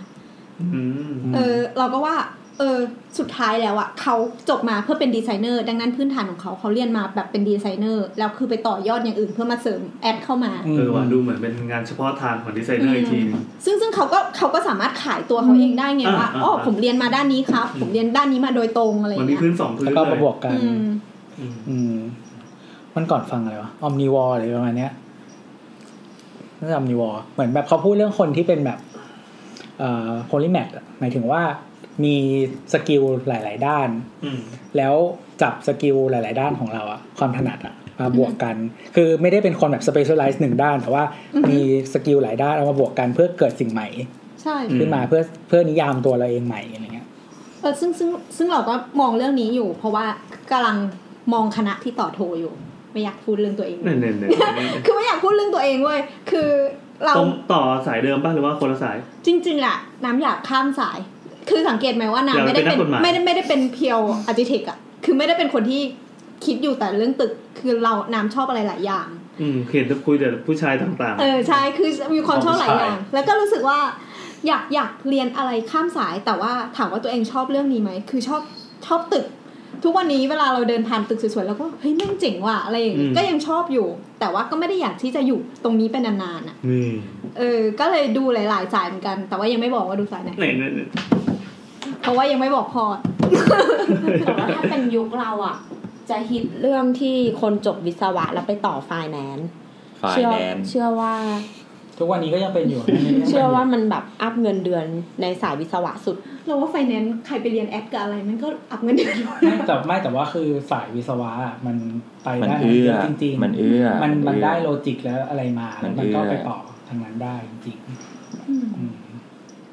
ได้คำตอบยัง หมดแล้วมั้งเราข้ามคำตอบน้องมาตั้งนานแล้วเนี่ย เออเราเราค่อนข้างค่อนข้างจะตอบแล้วก็หวานไปให้กว้างๆนะเผื่อคนอื่นที่ฟังที่ไม่ได้เฉพาะทางมาเนี้ยจะได้ประโยชน์ อ๋อวันก่อนเราดูรายการหนึ่งมันเป็นแบบเขาเป็นเขาเป็นอินทีเรียดีไซเนอร์สองคน อ่า เออเป็นคนอเมริกัน ชื่อชื่อเนทเบอร์คัสกับเจอร์มายเบรนก็เนทอะเหมือนเขาทำทำแบบพวกโฮมอิ p พ o v เมนต์อะไรเงี้ยในรายการโอปรามั้ง เออแล้วเขาแต่งงานกัน แล้วทีนี้เหมือนกับว่าคนที่ชื่อเจอร์ไมเออร์เนี่ยเหมือนเขา เดี๋ยวนะเจอไหมกับใครนะ เนฟ มัน ผู้ชายสองคนเหรอ ผู้ชายสองคนกัน เนี่ยเนี่ยเนี่ยแววตามันยิ่งกว่าเจอตึกสวยๆอีกอะ ไม่คือคนที่ชื่อเจอร์ไมเออร์เนี่ยเขาแบบเหมือนกับว่าเขาอะเรียนดีไซน์ด้วยตัวเองเว้ย อือหือ เออไม่ได้แบบอันนี้ทางด้านนี้มาเขาแบบ แล้วก็อินสปายแล้วสุดท้ายเขาไปเปิดเฟิร์มที่เป็นดีไซน์เฮาส์ของตัวเอง อ่ะ อืม อืมแล้วก็เหมือนแบบเอ่อตอนหลังก็มาทำรายการทีวีเกี่ยวกับดีไซน์อะไรอย่างเงี้ย อืม ก็คือไม่ที่ที่เราจะสื่อก็คือหมายถึงว่าบางทีก็ถ้าเราชอบอ่ะมันก็ไปมันก็ไปได้ มันก็เรียนด้วยตัวเองก็ได้ หรือว่าไปเทคนู่นนี่นั่นอะไรอย่างเงี้ยอืมแต่ว่าก็เลยมันเลยกลับไปที่คำถามที่เราพูดตอนแรกว่า มองตัวเองแบบจุดสุดท้ายที่แบบอยากจะไปจริงๆอยู่ตรงไหน แล้วแล้วสิ่งที่เราเก็บมามันจะไปตรงนั้นได้ยังไง อืม อยากได้อะไรก็แอดเข้าไปอะไรเงี้ย connect the dots ไง อืม ของติดจ็อบอะ ครับ เหมือนเราก็เราก็จบสถาปัตย์มานะ ครับ สุดท้ายแม่งมา ไม่เคยทำงานสถาปัตย์เลย อะไรวะ โอเค ข้อแรก ข้อแรกแต่น้องอลิซาเบธเนี่ย อ่ะ ก็มีอีกคำถามหนึ่ง อ่ะมาครับ ซึ่งถามเรามานานแล้ว คำถามที่สอง ใช่ จากคุณอลิซาเบธเหมือนเดิม อลิซาเบธเดอะ ค เซ รั คั บ น ก็คือเขาเขาส่งรูปมาเป็นรูปอาคารเอ่อคล้ายๆ อาคารพาณิชย์ อ่า แต่ว่าอ่ะให้พี่แอนช่วยอธิบาย อ่ะทำไมทำไมทำไมคำคำถามคือ ทีนี้มันก็จะเป็นเหมือนกับว่า เป็นการศาสตร์ ปีตัวอาคารเนี่ยมีการสาดยื่นออกมาบนทางเท้า ก็คืออาคารเนี่ยมันติดถนนใหญ่ อ่า แล้วก็มีส่วนการสาดของอาคาร ซึ่งเป็นการศาสตร์ ถาว ถาร วร เป็นปูนเลย เป็นปูน ยื่นออกมาหน้าบ้านนึกภาพว่าเหมือนเหมือนเหมือนอาคารพาณิชย์เออเป็นเป็นร้านละกัน อืม เป็นร้านแล้วมี ทางเดินพาดหน้า ยื่นมา ร้านเลย กันฝน อืม อืม อ่ะแล้วไงต่อ เป็น สั แบ ก บ เมตรหนึ่งได้มั้ย ยื่นออกมา อืม ประมาณนี้แล้วเขาก็เลยถามว่า เนี่ยเอ่อส่วนที่ยื่นของมาของอาของอาคารนั้นคือเขตอาคารหรือเปล่าไม่เอ่อแล้วสุดเขตด้านหน้าอาคารอยู่ตรงไหน แล้วก็อันเนี้ยมันสร้างเข้ามาในพื้นที่สาธารณะมันเป็นการลุกล้ำหรือเปล่า อ่ะคำตอบก็คือถ้าคำถามแรกคือส่วนของอาคาร เมื่อกี้เราอธิบายให้ ใช่ เห็นภาพเข้าใจปะนึกภาพว่าตัวอาคารตึกแถวนั่นแหละ อือฮึ เอ่ออยู่ติดกับทางเท้า ติดทางเท้า ซึ่งเราก็เห็นเห็นก็คุ้นๆกันใช่ป่ะเดินสะพานโค้งสะพานควายอะไรเงี้ยมันจะมีตึกที่อยู่วางอยู่ติดทางเท้า แต่เนี่ยคือยื่นที่กันฝนลงมาเมตรหนึ่งคลุมคลุมถ้าเกิดว่าใครไปยืนต่อคิวซื้อของหน้าร้านก็จะไม่เปียก แต่เผอิญว่าอันเนี้ยมันไม่ใช่เป็นกันศาสตร์แบบสมัยใหม่ที่มันเป็นเป็นเป็นพลาสติกใช่ไหมเป็นผ้าพลาสติกอะแต่อันเนี้ยมันจะเป็นถาวรเลย อืม คือเป็นปูนหนึ่ง คำ เม ถา ต ม ร แรกก็คือส่วน ครับ ของอาคารคืออะไร อืม ส่วนของอาคารคือการใช้งานรวมทั้งระเบียง หรือว่า ระเบียงก็นับ อะไรก็ตามที่ยื่นไปแล้วมีการใช้งานข้างล่าง เพื่อการล่มกันแดดเนี่ย ถือว่าเป็นส่วนหนึ่งของอาคาร อืม ดังนั้นเนี่ยถ้าตัดแนวตรงลงมาตั้งแต่ส่วนนั้นลงมา อันนั้นอ่ะก็นับเป็นพื้นที่ของอาคารถ้าเกิดมันเข้าไปอยู่อย่างนั้น แปลว่าทางใต้หลังคานั้นนะต้องเป็นพื้นที่ของคุณด้วย เป็นที่ดินของคุณต้องเป็นเขตที่ดินของคุณ อ่า แต่ถ้าเกิดสมมติว่าอย่างการลุกล้ำที่ดินแบบสมมติเป็นทางเดินแล้วมีการสาดยื่นออกไปอย่างที่พี่แอนบอกก็คือ ขายของแล้วก็ติดอะคือส่วนของอาคารมันต้องเซตแบ็กจากขอบที่ดินอ่ะห้าสิบเซนขั้นต่ำ ก็คือเว้นระยะเขตโฉนดเป็นยังไง ใช่ ถอยไปเลยห้าสิบ 50 ใช่ เซนแล้วค่อยเริ่มทำอะไรต่อมีอะไรได้ ใช่ ใช่ ซึ่งถ้าอย่างเงี้ยมันก็คือการลุกล้ำ เรียก นั่น ว่า แห ลุ ละ กล้ำแหละ คือ อืม คือรูปมันไม่แน่ใจว่าพื้นที่ดินของตึกเราอยู่ตรงไหน ทางเดิน มันก็เลยเลยไม่แน่ใจแต่ว่าถ้ามันยื่นออกไปในที่ที่สาธารณะจริงๆอ่ะก็คือก็คือผิด ก็ อ่า ผิด อืม ซึ่งถ้าดูจากในนี้แล้วไม่มีข้อมูลเพิ่มนะ เราก็เดาว่าเนี่ยคือการลุกล้ำแล้วแหละ ใช่ เพราะว่า อืม ที่เห็นมันก็เป็นทางเท้าหมดเลยเนอะ ใช่ ทางเท้าโล่งๆเลย แล้วมีตัวตึกแล้วมีอะไรยื่นออกมา กรรมสิทธิ์ของที่ดินของคุณนะอยู่เท่าไหร่อ่ะ ให้แบบขีดเส้นตรงนั้นแล้ว เข้าไป50 พุ่งขึ้นไป เส้น ข้า นี้ งบ เป็น นเส้นศักดิ์สิทธิ์นะ อ่า ถอยห้าสิบเซนให้ได้ ห้าสิบเซนคือห้ามมีอะไรเลย อ่า อืม ย้ำกันอีกทีหนึ่งอ่า อืม ทำไมทำไมบางคนได้ยินว่าสองเมตรบางคนห้าสิบเซนต่างกันยังไง อ่าสองเมตรนี่คือการมีช่องเปิด ช่องเปิดรวมเป็นประตู ต้องเปิดช่องแสง ใช่ช่องเปิด หน้าต่าง ทางหน้าต่างสองเมตรนี่คือไม่เกินสิบห้าเมตรด้วยมั้งไม่แน่ใจ ความสูงอาคาร ความสูงของอาคารก็ไม่หมด สิบห้าหรือเก้าไม่แน่ใจ อืม นั่นแหละก็คือถ้าเกิดมีช่องเปิดปุ๊บต้องเว้นสองเมตรจากขอบเขตที่ดิน อืม แต่ถ้าเป็นผนังปิดทึบไม่มีช่องเปิด ไม่มีช่องแสง ไม่มีแม้แต่กระจกฟิก เออเออ 50 เซน บานปิดตายก็ไม่ได้ บางปิดตายก็ไม่ได้ ให้แบบมองเห็นข้างนอกก็ไม่ได้ ไม่ได้ต้องเป็นผนังเลย ต้องเป็นผนังทึบๆเท่านั้น ประตูซ่อนได้ไหมประตูซ่อน ไม่ได้ไม่ ได้ 50%อืมจริงๆเขามีทริคนิดหน่อยนะไม่ไม่แน่ใจว่าที่เคยเล่าไปแล้วเปล่าอะที่ว่าเอ่อเขาก็มีวิธีการทำก็คือห้าสิบเซนนี่แหละ แล้วก็เซาะผนังเข้ามานิดนึง อือฮึ เสร็จปั๊บให้เปิดช่องเปิด ให้หันข้างแทนที่จะหันหน้าไปไปปะทะกับใช่ใช่ ข้างบ้านอ่ะ ให้หันข้างแล้วเขาวเนี่ยอยากเจาะช่องแสงช่องเปิดอะไรก็ว่าไป ใช่ เพราะว่าด้านข้างไอ้ไอ้เข้าใจไหมเนี่ย เข้าใจเข้าใจ เข้าใจ ก็คือแทนที่ ส่วนที่ ประตูปอะลูกเข้ามา จะหันออกไปด้านนอกที่ดินหันไป อ่า ข้างๆแทน อ่าหันข้าง เขาก็เลยจะไม่นับว่าเป็น ใช้ ช่องเปิด วิธี ที่ตรง อันนี้มันเป็นเทคนิคนิดนึงที่แบบเออเออ ก็ ได้ เป็น ด้ เท วย ค เหรนิควอะ ดีไซน์ เออได้ด้วยเหรอวะแต่ก็ได้แล้วกัน ก็ได้ก็คือมันมันก็ไม่ได้ขัดกับกฎหมายไง เออเออ ทุกวันนี้การ คือ อ เจ อก ต แบ นา บ รมณ์เจตนารมณ์ของกฎหมายมันคืออะไรไอ้ห้าสิบเซนเนี่ย เจตนารมณ์คือกันไฟกันไฟลาม อืมอืม กันไฟลามคือห้าระยะ 50 เซนเนี่ยไฟ ไฟเวซี่อง privacy ด้วยปะ ฮะ ไฟเวซี่ด้วยปะเรื่องความเป็น เอ ส่ว อน ตัว ห้าสิบเซนคงไม่ privacy มากขนาดนั้นหรอก ก็ นะ นี่ยังไงมันจะได้เป็นคือถ้าเป็นช่องปิดมันโอเค แต่ถ้าเป็นช่องเปิดมันต้องถอยอะไรอย่างเงี้ย หลักๆของการเว้นระยะเนี่ยเป็นเรื่องของไฟส่วนใหญ่ อย่าง ไม่แล้วทำไมช่องเปิดถึงต้องเว้นเยอะกว่า 50 อ่ะ เราว่าเป็น privacy อันนั้นน่ะ ก็ คือมัน อ้าวเหรอ ขอโทษ โอเค เป็นว่า ก็คือหมายถึงเว้น50 เนี่ย เพื่อกันไฟไม่ให้ไฟลาม แต่ว่าช่วงเอ่อพอเป็นช่องเปิดแล้วเนี่ย มันต้องเว้นมากขึ้นเพราะว่าอาจจะเป็นเรื่อง privacy ใช่ อ่า ก็คือ 50 เซนเนี่ยมันมันสามารถจะลามติดวัสดุกันได้อะ อืม ต่อให้มีส่วนยื่นมาแค่นิดเดียวอะ่ะ เออมอผนังรถไฟอะมันทนได้แค่สองชั่วโมงเอง เออ ก็คือก็คือแบบนี้ก็ผิด ครับ คือชี้ บ้านหนูนะ ผิดสิ ชี้ข้างบ้านนะครับแล้วอย่างนี้ถ้าเกิดว่าเรามีที่ดินอยู่ท่ามกลางดงตึกแถวนึกภาพออกไหมมันจะเป็น อ่าฮะ แบ่งเป็นซองซองซองซองข้างๆแม่งเป็นตึกแถวที่อยู่ติดกับขอบที่ดินเป๊ะเลย แล้วเรา อืม เหลือที่ดินกว้างแค่สี่เมตรเนี่ยเราทำอะไรได้ไหม สี่เมตรเหรอ อืม ก็ คือ เอาห้องอื่นเขาก็สี่เมตรสี่เมตรหมื เรา อนกัน สร้างไปติดเขาได้ไหม เออนั่นดิ ก็ได้แค่ห้าสิบเซนเนี่ย ก็คือชิดแค่ห้าสิบเซน คือเรามาทีหลังใช่ไหม อ่าถูก ใช่มาทีหลัง ต้องห้าสิบเซนเราต้องเว้นจากขอบที่ดินห้าสิบเซน แสดงว่าสวยมากเลยนะคนที่ มีคนมาที ที่ หลังก็ซวย ใช่ ใช่ใช่ ใช่สวย แล้วคนที่เขา อ้วทำไมตึกแถวเขาติดติดๆกันได้อ่ะ ตึกแถวมันมีข้อกำหนด มีกฎหมาย อย่างหนึ่ อี ง กแบบหนึ่ง เออ ก็คือแบบเขาจะมี แล้วแล้วเราทำเป็นตึกแถวไปต่อกับเขาได้ไหม เออ ไม่ได้ อ่ะทำไมล่ะ คือถ้าเป็นเจ้าของคนละเจ้าของอะ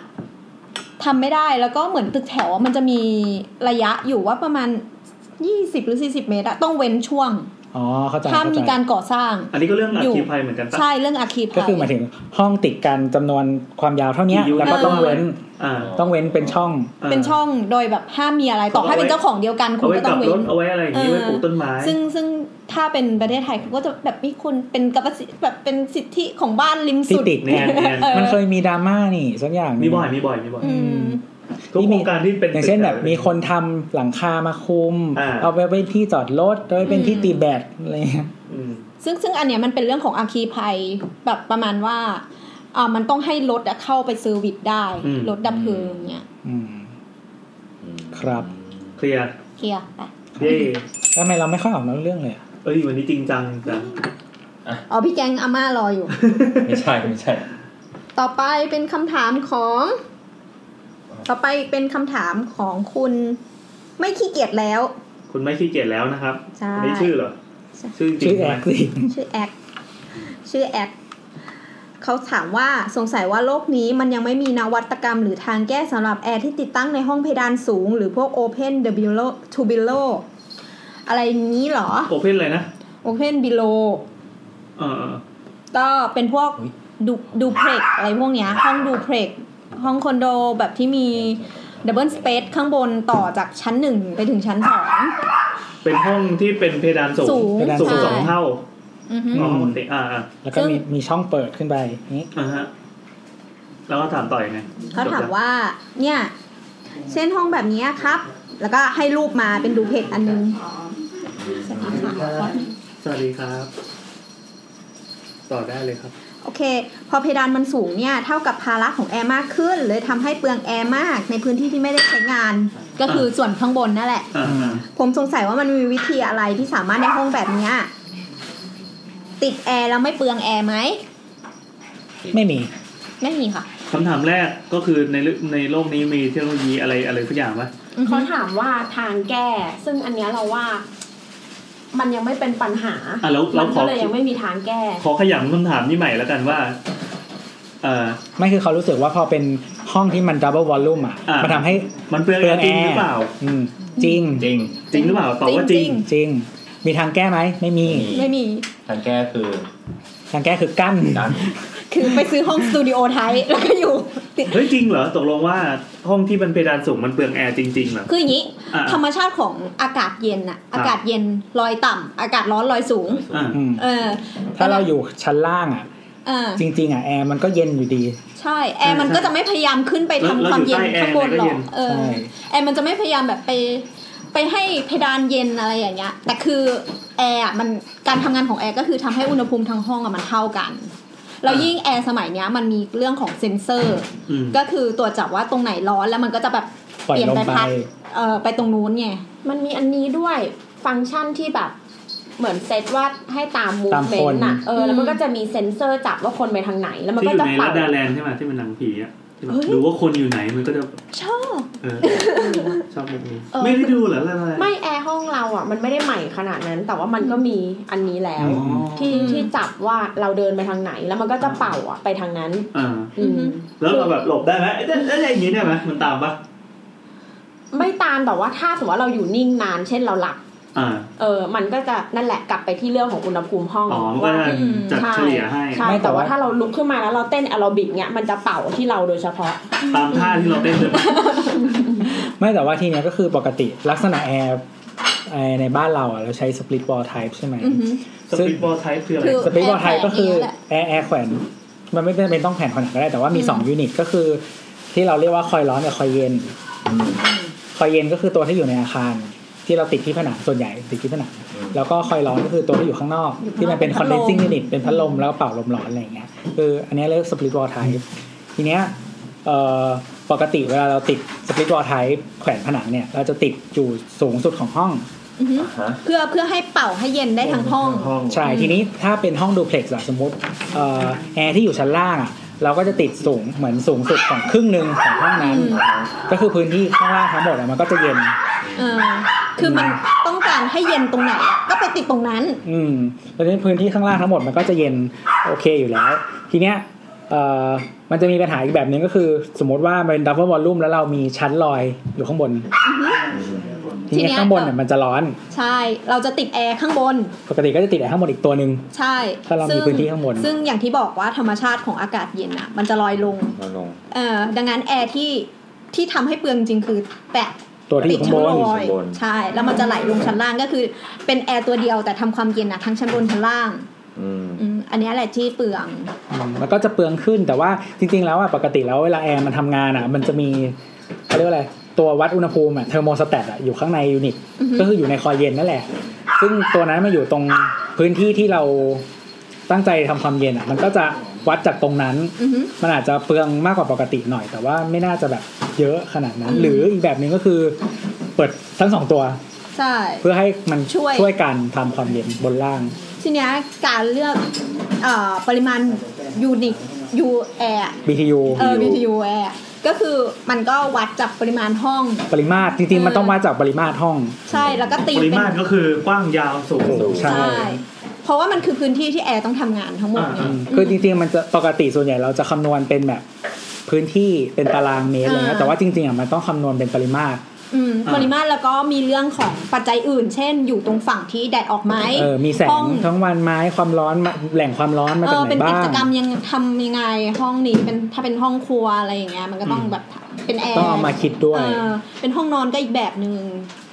ม ซึ่งพวกเนี่ยถามจริง ๆก็คือมันไม่ได้แตกต่างกันมากก็คือปกติเวลาที่เราคำนวณค่ายูนิตแล้วอะเราก็จะให้ปริมาณอะมันเกินกว่าหน่วยที่เราคิดอยู่ บวก แล้ว ไว้นิดนึงมันจะได้ช่ำ ใช่แล้วซึ่ง อ่ะ ซึ่งแอร์อะมันก็ไม่ได้มีทุกค่าก็คือไม่ได้มีแบบ มันไม่ได้มีเป๊ะ ๆเรา ๆหรอก ไม่ได้คำนวณมาแล้วเป๊ะหรอก คือส่วนใหญ่มันจะเป็นแบบเก้าพัน อ่า หมื่นสอง 12,000 หมื่นแปดเดี๋ยวนี้ไม่ค่อยมีหมื่นห้าแล้วหมื่นหมื่นแปดแล้วก็มีแบบ สองส ส อ อง งหมื่นสองเออ สองสี่ สองสี่อะไรอย่างเงี้ย มีความสงสัยอ่ะ ยังไงครับ ทำไมเวลาเราเป็นบ้านอ่ะ เราบ้านสองชั้นอะไรเงี้ย ชั้นสองอ่ะมันจะร้อนมากนะ อืม แต่ว่าเวลามันเป็นคอนโดอ่ะมันไม่เห็นมีชั้นไหนที่ร้อนกว่ากันเลยอะ ร้อน เคยอยู่ชั้นบนสุดของคอนโดไหม ร้อน ผมก็ไม่เคยได้อยู่ดิ ร้อน ชั้นบนสุดร้อน ไม่คือ ร้อน ทีเนี้ย หรอ คือถ้าบ้านสองชั้น แต่ อะมั ชั้น น บนสุดจะแพงสุดเลย มันมีช่อง ใช่ เปิดใช่ปะมันมีช่องเปิดให้อากาศอะวิ่ง อืม แต่ว่าสมมติคอนโดคนละชั้นอะถ้าชั้นติดกันอะคือมันไม่ได้เชื่อมกันอยู่แล้วไง อืม อืมแต่ว่าถ้าในพื้นที่ที่มันเชื่อมกันแน่นอนข้างบนมันจะร้อนกว่า อ๋อเพราะว่าอากาศ อากาศมัน ที่ร้อนของทุกชั้นจะขึ้นไปข้างบน หรอ ไม่คือมันต้องเป็นพื้นที่เชื่อมกันด้วยไงอากาศมันถึงจะวิ่งได้ อืม ใช่แต่ยังไงยังไงอากาศร้อนก็ลอยขึ้นบนอยู่ ใช่ อันนี้เราพูดเฉพาะยูนิตห้อง คือถ้าเออคือถ้าพื้นที่มันไม่เชื่อมกันอากาศมันก็วิ่งผ่านผนัง มันก็จบแค่นั้น อืมมันก็วิ่งผ่านพื้นไม่ได้ไง อืม อืมแต่ว่าถ้าสมมติว่าเป็นเอ่อคอนโดยูนิตที่อยู่ชั้นสูงสุดอะของอาคารอะปกติก็มีโอกาสที่จะร้อนกว่าเพราะมันเจอทั้งแดดเจอทั้งอะไรซึ่งหลาย ๆ โครงการเขาใช้วิธีแบบทำสวนอยู่ข้างบนหรืออะไรอย่างเงี้ยเพื่อลดตรงนั้นก็มีครับ ไม่มีเทคโนโลยี แต่แต่จริงๆอยากจะให้ให้เคลียร์คำถามใหม่นิดนึงว่าว่าอ่าสุดท้ายแล้วตัวเซ็นเซอร์ของแอร์ที่ใช้วัดอุณหภูมิอะมันวัดวัดที่ระดับตัวเครื่องของแอร์เท่านั้น ใช่ เอ ใช่ ง ใช่ ที่เหนือขึ้นไปมันจะไม่ได้วัด ใช่ อือฮึ แล้วก็อย่างที่สองก็คืออากาศเย็นไหลลงต่ำอากาศร้อนลอยขึ้นบน ใช่ เออแล้วก็อีกอย่างก็คือให้ดูของอาดูดูคุณสมบัติของห้องที่คุณอยู่ด้วย อืม ว่าเอ่อมันโดนแดดหรือเปล่า คนใช้เยอะหรือเปล่าแล้วมีกิจกรรมอะไรที่ทำให้เกิดความร้อนในห้องนั้นเยอะๆหรือเปล่า เพราะมันมีปัจจัยหลายอย่างนะเวลาเราคำนวณปริมาตรแอร์ปริเอ่อคำนวณบินยู BTU แอร์ อืม ก็ให้เอาพวกนี้มาคูณด้วย ไม่คือตัวว่าตัวล่างอะไม่ค่อยมีปัญหามันไม่น่าจะเปลืองขึ้นเท่าไหร่ ใช่ ถ้าอยู่พื้นที่ ใช่ มากแต่ว่า ใช่ ถ้ามันมีชั้นรองแล้วอยู่ข้างบนอะอันนั้น อ่า อาจจะเปลืองขึ้น ก็ต้องมีการ ก็คือหมายถึงแอร์ตัวบน จำกั อะ ด มันจะ มีแต่ มันจะเปลือง มีแต่ต้องกั้นเดียวใช่ใช่ แต่ก็คือ อืมก็มีกั้นได้ อืม แต่ว่ามันก็มันก็จะเสียเพอร์โพสของการที่เราซื้อห้องดูเพล็ก duplex ไป เออ อุตส่าห์ทำทั้งทีอะไรอย่างนี้เนาะ ใช่ก็ต้องยอมแลก เออ ก็ต้องเลือกเอา ถ้าอยากเท่ก็ต้องใช้ตังค์ เฮ้ยเราไม่เห็นเล่นตลกกันเลย ทุกอย่างแก้ปัญหาได้ด้วยเงิน ตลกละ ให้ตลกเป็นแฟกต์ เอาเหรอ ป้ามาไงมาไงเราก็เลยต้องดูแบบจริงจังกันดูเหมือนแบบมาแล้วก็ทำงานกันแบบ ไม่ นี้ใช่ไหมใช่ไหมครับป้า รู้สึกมามาอัดรายการแล้วแบบดูแบบมีสาระใช่ไหมครับไม่ได้แบบคุยเล่นไม่ได้อะไรกันเลยนะครับนี่นะครับปกติเราก็ทำกันอย่างเงี้ยครับ ใช่ ไม่แต่มันก็คือมันจะมี แบบ ถ้ากั้นห้องอ่ะอย่างเช่นว่าสมมติว่าบางทีชั้นลอยเรา มันปกติมันจะมีแบบเหมือนระเบียงกั้นอะไรอย่างงี้ใช่ปะก็อาจจะติด ติดม่าน ติดม่านที่มันพอกัน ม่านกรองแสง กันอากาศได้ มันมีฉากกั้นแอร์อะไรอย่างเงี้ย อืมได้หรือว่าถ้าไม่อยากให้มันเสียวิว ถ้าไม่อยากให้มันเสียวิวก็ติดกระจก ใช่เสีย อืม แต่ก็ต้องยอมรับว่าเสียความงามเลยเนาะ ใช่ก็ ก็ลองดูว่าไอ้ตังค์ที่เราจะไปซื้อฉากกั้นหรือหรือกระจก กับค่าแอร์เนี่ย กับค่าแอร์ที่เป็นบวกลบกันเนี่ย ใช่ มันคุ้มกว่ากันไหม ทางห้องกระจก คืออย่างที่บอกว่าคือสมมติว่าถ้ารู้สึกว่าอยู่ข้างบนเปิดแอร์ตัวเดียวแล้วไม่เย็นอ่ะจะต้องเปิดดับเบิลอย่างเงี้ยมันก็อาจจะมีค่าแอร์เพิ่มขึ้นแต่ว่าก็ลองดูว่ามันก็มันก็เพราะว่าเราซื้อฟังฟังก์ชันห้องแบบ เอ นี้เนี่ย อ แต่จริงๆเราว่าค่ากั้นกระจกอะแพงนะ แพง ใช่ แพง ใช่ แพง แพงจนแบบจ่ายค่าแอร์เหอะ เออคือแบบค่าแอร์แบบผ่านไปสิบปีอ่ะถึงจะครบค่ากระจกอะไรเงี้ย อืม อืม อืม ก็นั่น ก็ แหละค ก็ รับ แค่เปลี่ยนแอร์ให้เป็นรุ่นใหม่ขึ้น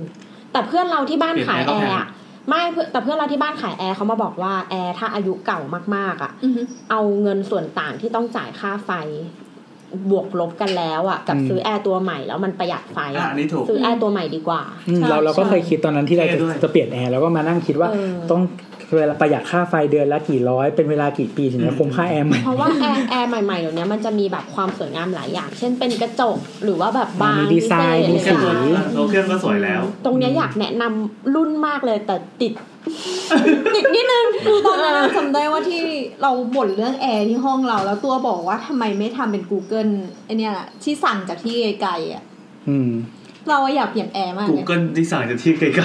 มันมันกูเกิลตรงไหนวะ เนี่ยจริง ๆ บ้านเรารีวิวแอร์ได้เลยนะเพราะว่ามีหลายยี่ห้อมากเลยเนี่ยคนละยี่ห้อกัน อ้าวเหรอ ข้างบนก็อีกยี่ห้อหนึ่ง ทำไมอ่ะ เพื่อนสถาปนิกเราก็แนะนำยี่ห้อนี้เขาบอกว่าดีสุด ๆอุ๊ยแต่เราพูดไม่ได้จ พู ริ ด ง ไม่ได้จริง เออติดอยู่นิดนึง เฮ้ยแต่มันแปลกมากเลยนะยี่ห้อเนี้ยมันเป็นยี่ห้อที่ป๊อปปูล่ามากในเมืองไทยเว้ยแต่ว่าแบบคือแต่ว่าป๊อปปูล่าแค่ที่นี่นะ แค่ไทยแลนด์อย่างเดียว ใช่คือ ป มัน ระเทศเจ้าเจ้าของชื่อมันก็ เขา ไม่ ไม่ พร้อม คือเขาไม่ได้ใช้ยี่ห้อนี้เขาใช้อีกยี่ห้อหนึ่ง อ้าวเหรอ อืม อืมแต่ถ้าเป็นเครื่องซักผ้าจะดังยี่ห้อที่ขึ้นต้นด้วยตัว E อืม อืมอันนั้นอ่ะแบบทนแล้วก็บ้านเราก็ใช้อยู่ก็ใช้ตั้งแต่ย้ายบ้านมาจนถึงปัจจุบันนี้ยังอยู่เลย ไม่แต่ยี่ห้อนั้นเป็นยี่ห้อที่ป๊อปปูล่าทั่วโลกเว้ยแต่ว่าไอยี่ห้อแอร์ตัวเอ็มเนี่ย ที่ อ้าว อื่น พูดไป มั แล้ว นไม่ป๊อปปูล่า มิซึโกชิ มาด้า ไม่แต่ว่าคือที่น้ำบอกมันจะมีแบบเดี๋ยวนี้มันก็จะมีแอร์ในตัวที่มันมีระบบ Wi-Fi ใช่ปะ อืม ก็คือมันจะต่อกับ Wi-Fi แล้วเราสามารถสั่งอยู่ตอนอยู่นอกบ้านได้ สั่งเปิดสั่งปิด ก่อน จะจะถึงบ้านแล้วกดซะหน่อย ใช่อะไรอย่างเงี้ยแล้วก็มันจะมีถ้าถ้ามันไม่ได้มีในตัว อะไรอย่างงี้รีบเหรอ่ะนี่คือรีบ ก็บางทีร้อนไง ร้ พี่ อนไง กลับมาถึงปั๊บเปลี่ยนเลย อ๋ออ๋อ หรือว่าเราจะกำลังจะออกไปเมืองนอกใช่ไหมนั่งแท็กซี่ไปแล้วเพิ่งแบบไม่แน่ใจว่าเชี่ยปิดยังวะ ก็สามารถ มัน เช็ค มัน ในแอปมีได้ ยี่ ว่า ห้อหนึ่ง ปิ อ่ะ ด ที่ ยัง โฆษณาซิกนี้เลย ไปเมือง อ๋อ ไปเมืองนอกแล้วก็สั่งปิดแอร์เนี่ยคือแบบ คือแบบมึงก็คิดนิดนึงก่อนออกบ้านนะ คือคือ แต่ว่าเราเวลาเราจะไปที่ไหนแบบหลาย ๆ วันเราก็สับขัดเอาลง เอ้ยแต่เขามีรีเสิร์ชเรื่องหนึงน่าสน ยัง ใจ ไงครับ เขาบอกว่าถ้าสมมติจะไปเมืองนอกอะไรเงี้ยหลาย ๆ วันน่ะ มันจะชอบมีความหรือว่าไปต่างจังหวัดจะชอบมีความคิดเนี้ยว่าแบบกูปิดแก๊ส ปิดหรือยั ยัง งเออล็อกประตูหรือยังเขาบอกว่าให้ทำแอคชั่นแปลก ๆ เวลาเราทำอะไรก็ตามเสร็จ แล้วเราจะจำได้ เช่น เช่น ปิดเตาแก๊สแล้วตบมือสองที แล้วเวลาเราแบบออกไปเดินทางเราจะนึกย้อนกลับมาว่าเอ้ยกูปิดยังวะอ๋อ อ๋ กู อ ปิดแล้ว กู เพ ตบมือสอ ราะ ง ว่ากู ที ตบมือสองที แล้วถ้าจำไม่ได้ว่าตกมือไปหรือยังอะ มันจะจำได้แค่ตบมือสองที เออ ที่เหลือ แต่ มันก็ คื ลื อ มหมดเล แต่ ย คือถ้าตบมืออะก็แปลว่าเป็นทรายไงว่าถ้าจำได้ว่าตบมือแล้วก็แปลว่าปิดแก๊สแล้ว เราทำรีมายเดอร์ในโทรศัพท์แล้วก็เป็นเช็คลิสต์แล้วก็ก็กด เออ ใช่ หรือไม่งั้นก็ไปฟัง EP IoT นะครับ นี่กำลังฟังว่าแบบใครมัน OCD หนักกว่ากัน ไม่ ไม่ คื คือ อยากพยายามเปลี่ยนห้องเรา มั มัน จะมีอีกแบบหนึ่งก็คือเป็น after market ที่เป็นเหมือนกล่องที่มันต่อกับอินเทอร์เน็ตได้ แล้วก็มีเหมือนอินฟราเรดอะไรเงี้ยที่สั่งแอร์ได้ อ๋อเหมือนเหมือนตัวเองทำหน้าที่เป็นรีโมทรวม ใช่ รีโมท ใช่ ล้อะ แต่ว่ามันต่อตัวรีโมทมันต่ออินเทอร์เน็ตใช่ไหมแล้วก็ อ่า ตั้ง ซึ่งจริงๆมันจะมีตั้งฟังก์ชันหลายแบบอย่างเช่นอ่าปรับแอร์ให้มันอุณหภูมิพอดี อืม อะไรเงี้ยหรือว่าฟังก์ชันที่เป็นแบบว่า geo- geo fencing อย่างเช่นว่าแบบเหมือนพอเราใกล้บ้านแล้วให้เปิดแอร์อะไรเงี้ยตั้งเป็นแอคชั่นอะไรเงี้ยได้ อ่าอ่า สั่งคำสั่งเสียงอะไรเงี้ยก็มีหลายแบบ อ๋อ เราอยากคุยกับซิริอะไรอย่างเงี้ย เนี่ยคนเหงา ทำไมอ่ะ เออเหงาจริงอะ เราอยากคุยอ่ะ คือที่บ้านเราอ๋อแต่ที่บ้านเราไม่ได้ซื้อตัวแบบสั่งแอร์มา แต่ว่าสั่งได้แค่ไฟกับประตู อ่า อืม แค่นี้ บอกก็เขาขี้เกี เย ย อะ จ แล้ว ก็เยอะแล้ว บอกสิริปิดไฟเปิดไฟ อืม เปิดประตู ถ้าย้อนกลับมาฟังใน 5 ปีข้างหน้านี่อาจจะแบบอุ๊ยคุยอะไรของ เนี่ยเรา โบราณโบราณ ทุกวันนี้แบบเป็นเรื่องธรรมดาไปแล้ว ไม่แต่พอมันมีแล้วมันมันดีขึ้นจริงๆอืมหมายถึงว่าเราเรารู้สึกว่า อะไรดี มัน ขึ้น สะดวก อะไรดีขึ้น มันสะดวกขึ้นไงหมายถึงว่า ลุกมาฉี่ตอนกลางคืนก็ไม่ต้องเปิดไฟ คือเหมือนแบบ คือปกติ ทำไมวะ คือบางคือเราอยู่คอนโดใช่ไหมแล้วทีเนี้ย อืม เอ่อไฟเนี่ยมันเป็นเขาเรียกว่าอะไรอ่ะ มันเป็นมีมีสวิตช์แค่จุดเดียว อ่า ที่อยู่ตรงหน้าประตู ไอ้คันจะเดินไป ใช่ ทุกครั้ง ใช่ก็คือเราก็มานอนบนเตียงแล้วเราก็บอกสิริว่าปิดไฟให้ หน่อย อืม เพื่อนสวิตช์อันเดียวโชคดีอันเนี่ยเรามีสองทาง คือแต่บางที่มันก็จะมีสองทางมันก็จะใช้อีกอันหนึ่งได้ไงแต่ว่า ก็ก็บอกก็ง่ายดี แล้วสิริตอบปะเวลา ตอบตอบมันก็จะบอกว่า เราตั้งชื่อสิริได้ไหมอ่ะ ตั้งไม่ได้สิ ทำไม่ได้ เราอยากตั้งชื่อว่าเจ้าวิสอะ เป็น เอ้ย บ้า แต่ น มี ผีนะ ที่เขาบอกว่าถ้าคุยกับซิริแล้วบอกว่าเฮ้ยจาวิส แล้วมันจะบอกว่า ฉันคิดว่าคุณคุยกับคนผิดคนนะเป ทำ เป ได้ อ ไหม ร์ ทำได้ยังไหมไงเนี่ย เออเออลหร อ อง ดูดิ เออเพราะมันมันมีคนป้อน เฮ้ยสิริ คำตอบ โน จาวิส Sorry, I couldn't find Jarvis in your contacts. อืม อันนี้มันธรรมดาเราเล่นเล่น มัน เสี ต้ ย อง งพูดว่าอะไร เล่นเสียง นะ ก็แบบเขาเฮ้ยเฮ้ยจาวิสใช่ไหมอ่ะ ไม่แต่ว่าถ้าไม่ อ๋อแต่ต้องเรียกสิริก่อน ต้องต้องเรียกสิริ งั้นต้องเรียก ก่นนะ สิริแล้วพูดว่าเฮ้ยจาวิสดิ เฮ้ยสิริเฮ้ยจาร์วิส Good afternoon, too. อะไร ไม่ ไม่เท่เลยว่ะ ไม่ จุ๊บ ดี เขาลือหรือเปล่าแล้ว ไม่มันเคยมีคนแคป ถ้า เอามาถ้าเฮ้ย อ กู วด เกิลอ่ะ เฮ้ยสิริเฮ้ย Google Not exactly, but I offer no resistance, to helpful assistance. อืมงง อันนี้คืออะไรไม่มีไม่มีในระบบแล้ว ไม่มันก็บอกว่ามันไม่ใช่ Google ไง แต่ว่า อ๋อแต่ไม่พูดตรงๆ ใช่มันก็ ตรงๆ กวนตีนไปนิดหน่อย อ่ะ อืม เพราะจริง ๆ อันเนี้ยสมมติว่า ใช่สิ เวลาริเป็นผู้ชาย ตอบ ด้วย แล้วเราไม่พอใจใน ใช่ คำ มัน ตอบ ตั้ง เรา ได้ กด edit ได้ คนดีๆนะ เออ ได้ แล้วก็ ได้ แล้วก็ สอนมันกฎหมาย คำตอบที่คนสับมิดเข้าไปหลาย ๆ อันหรืออะไรเงี้ย มันก็จะเอาไปประมวลผลแล้วก็ตอบกลับมาเวลาคนถามแบบ จะจะบอกว่าตอนนี้ก็ใช้บิ๊กบีอย่างนั้นอยู่ แต่มันโง่กว่ามากเลย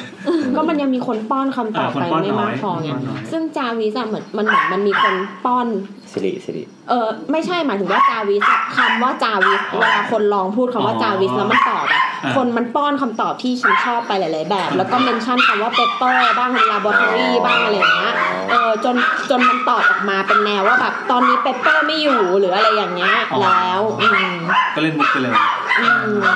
ขออภัยกับเสียงจาวิสบ้านนี้ ด้วยนะ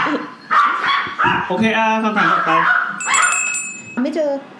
อ่ะคำถามต่อไปนะครับ อยู่ในโน้ตอ่ะแต่ คำถาม เรา ต่อ แต่ ไป เราไม่ได้ใส่ชื่อคนไว้ เราพูดถ่วงเวลาไว้ก่อนคำถามต่อไปนะครับ ตอนนี้สถานการณ์ในห้องอัดก็คือน้ำกำลังลกอยู่แล้วกำลังหาคำถามอยู่ ส่วนแท็บเล็ตที่กำลังวาดรูปผู้ชายอยู่ก็เบรกไว้เอาปากกาวางไว้ อย่าเพิ่งมาสนใจแท็บเล็ตเดี๋ยวหาคำนามต่อไปแล้วมี อ่ะเจอแล้ว มี จาก ติดจอ คุณ ด้วย ไม่มีตังค่ะ คุณไม่มีตังค่า อันนี้คือเขาไม่มีตังค์จริง ๆ ใช่ไหมอันนี้คือคำถาม ไม่เราออกเสียงผิด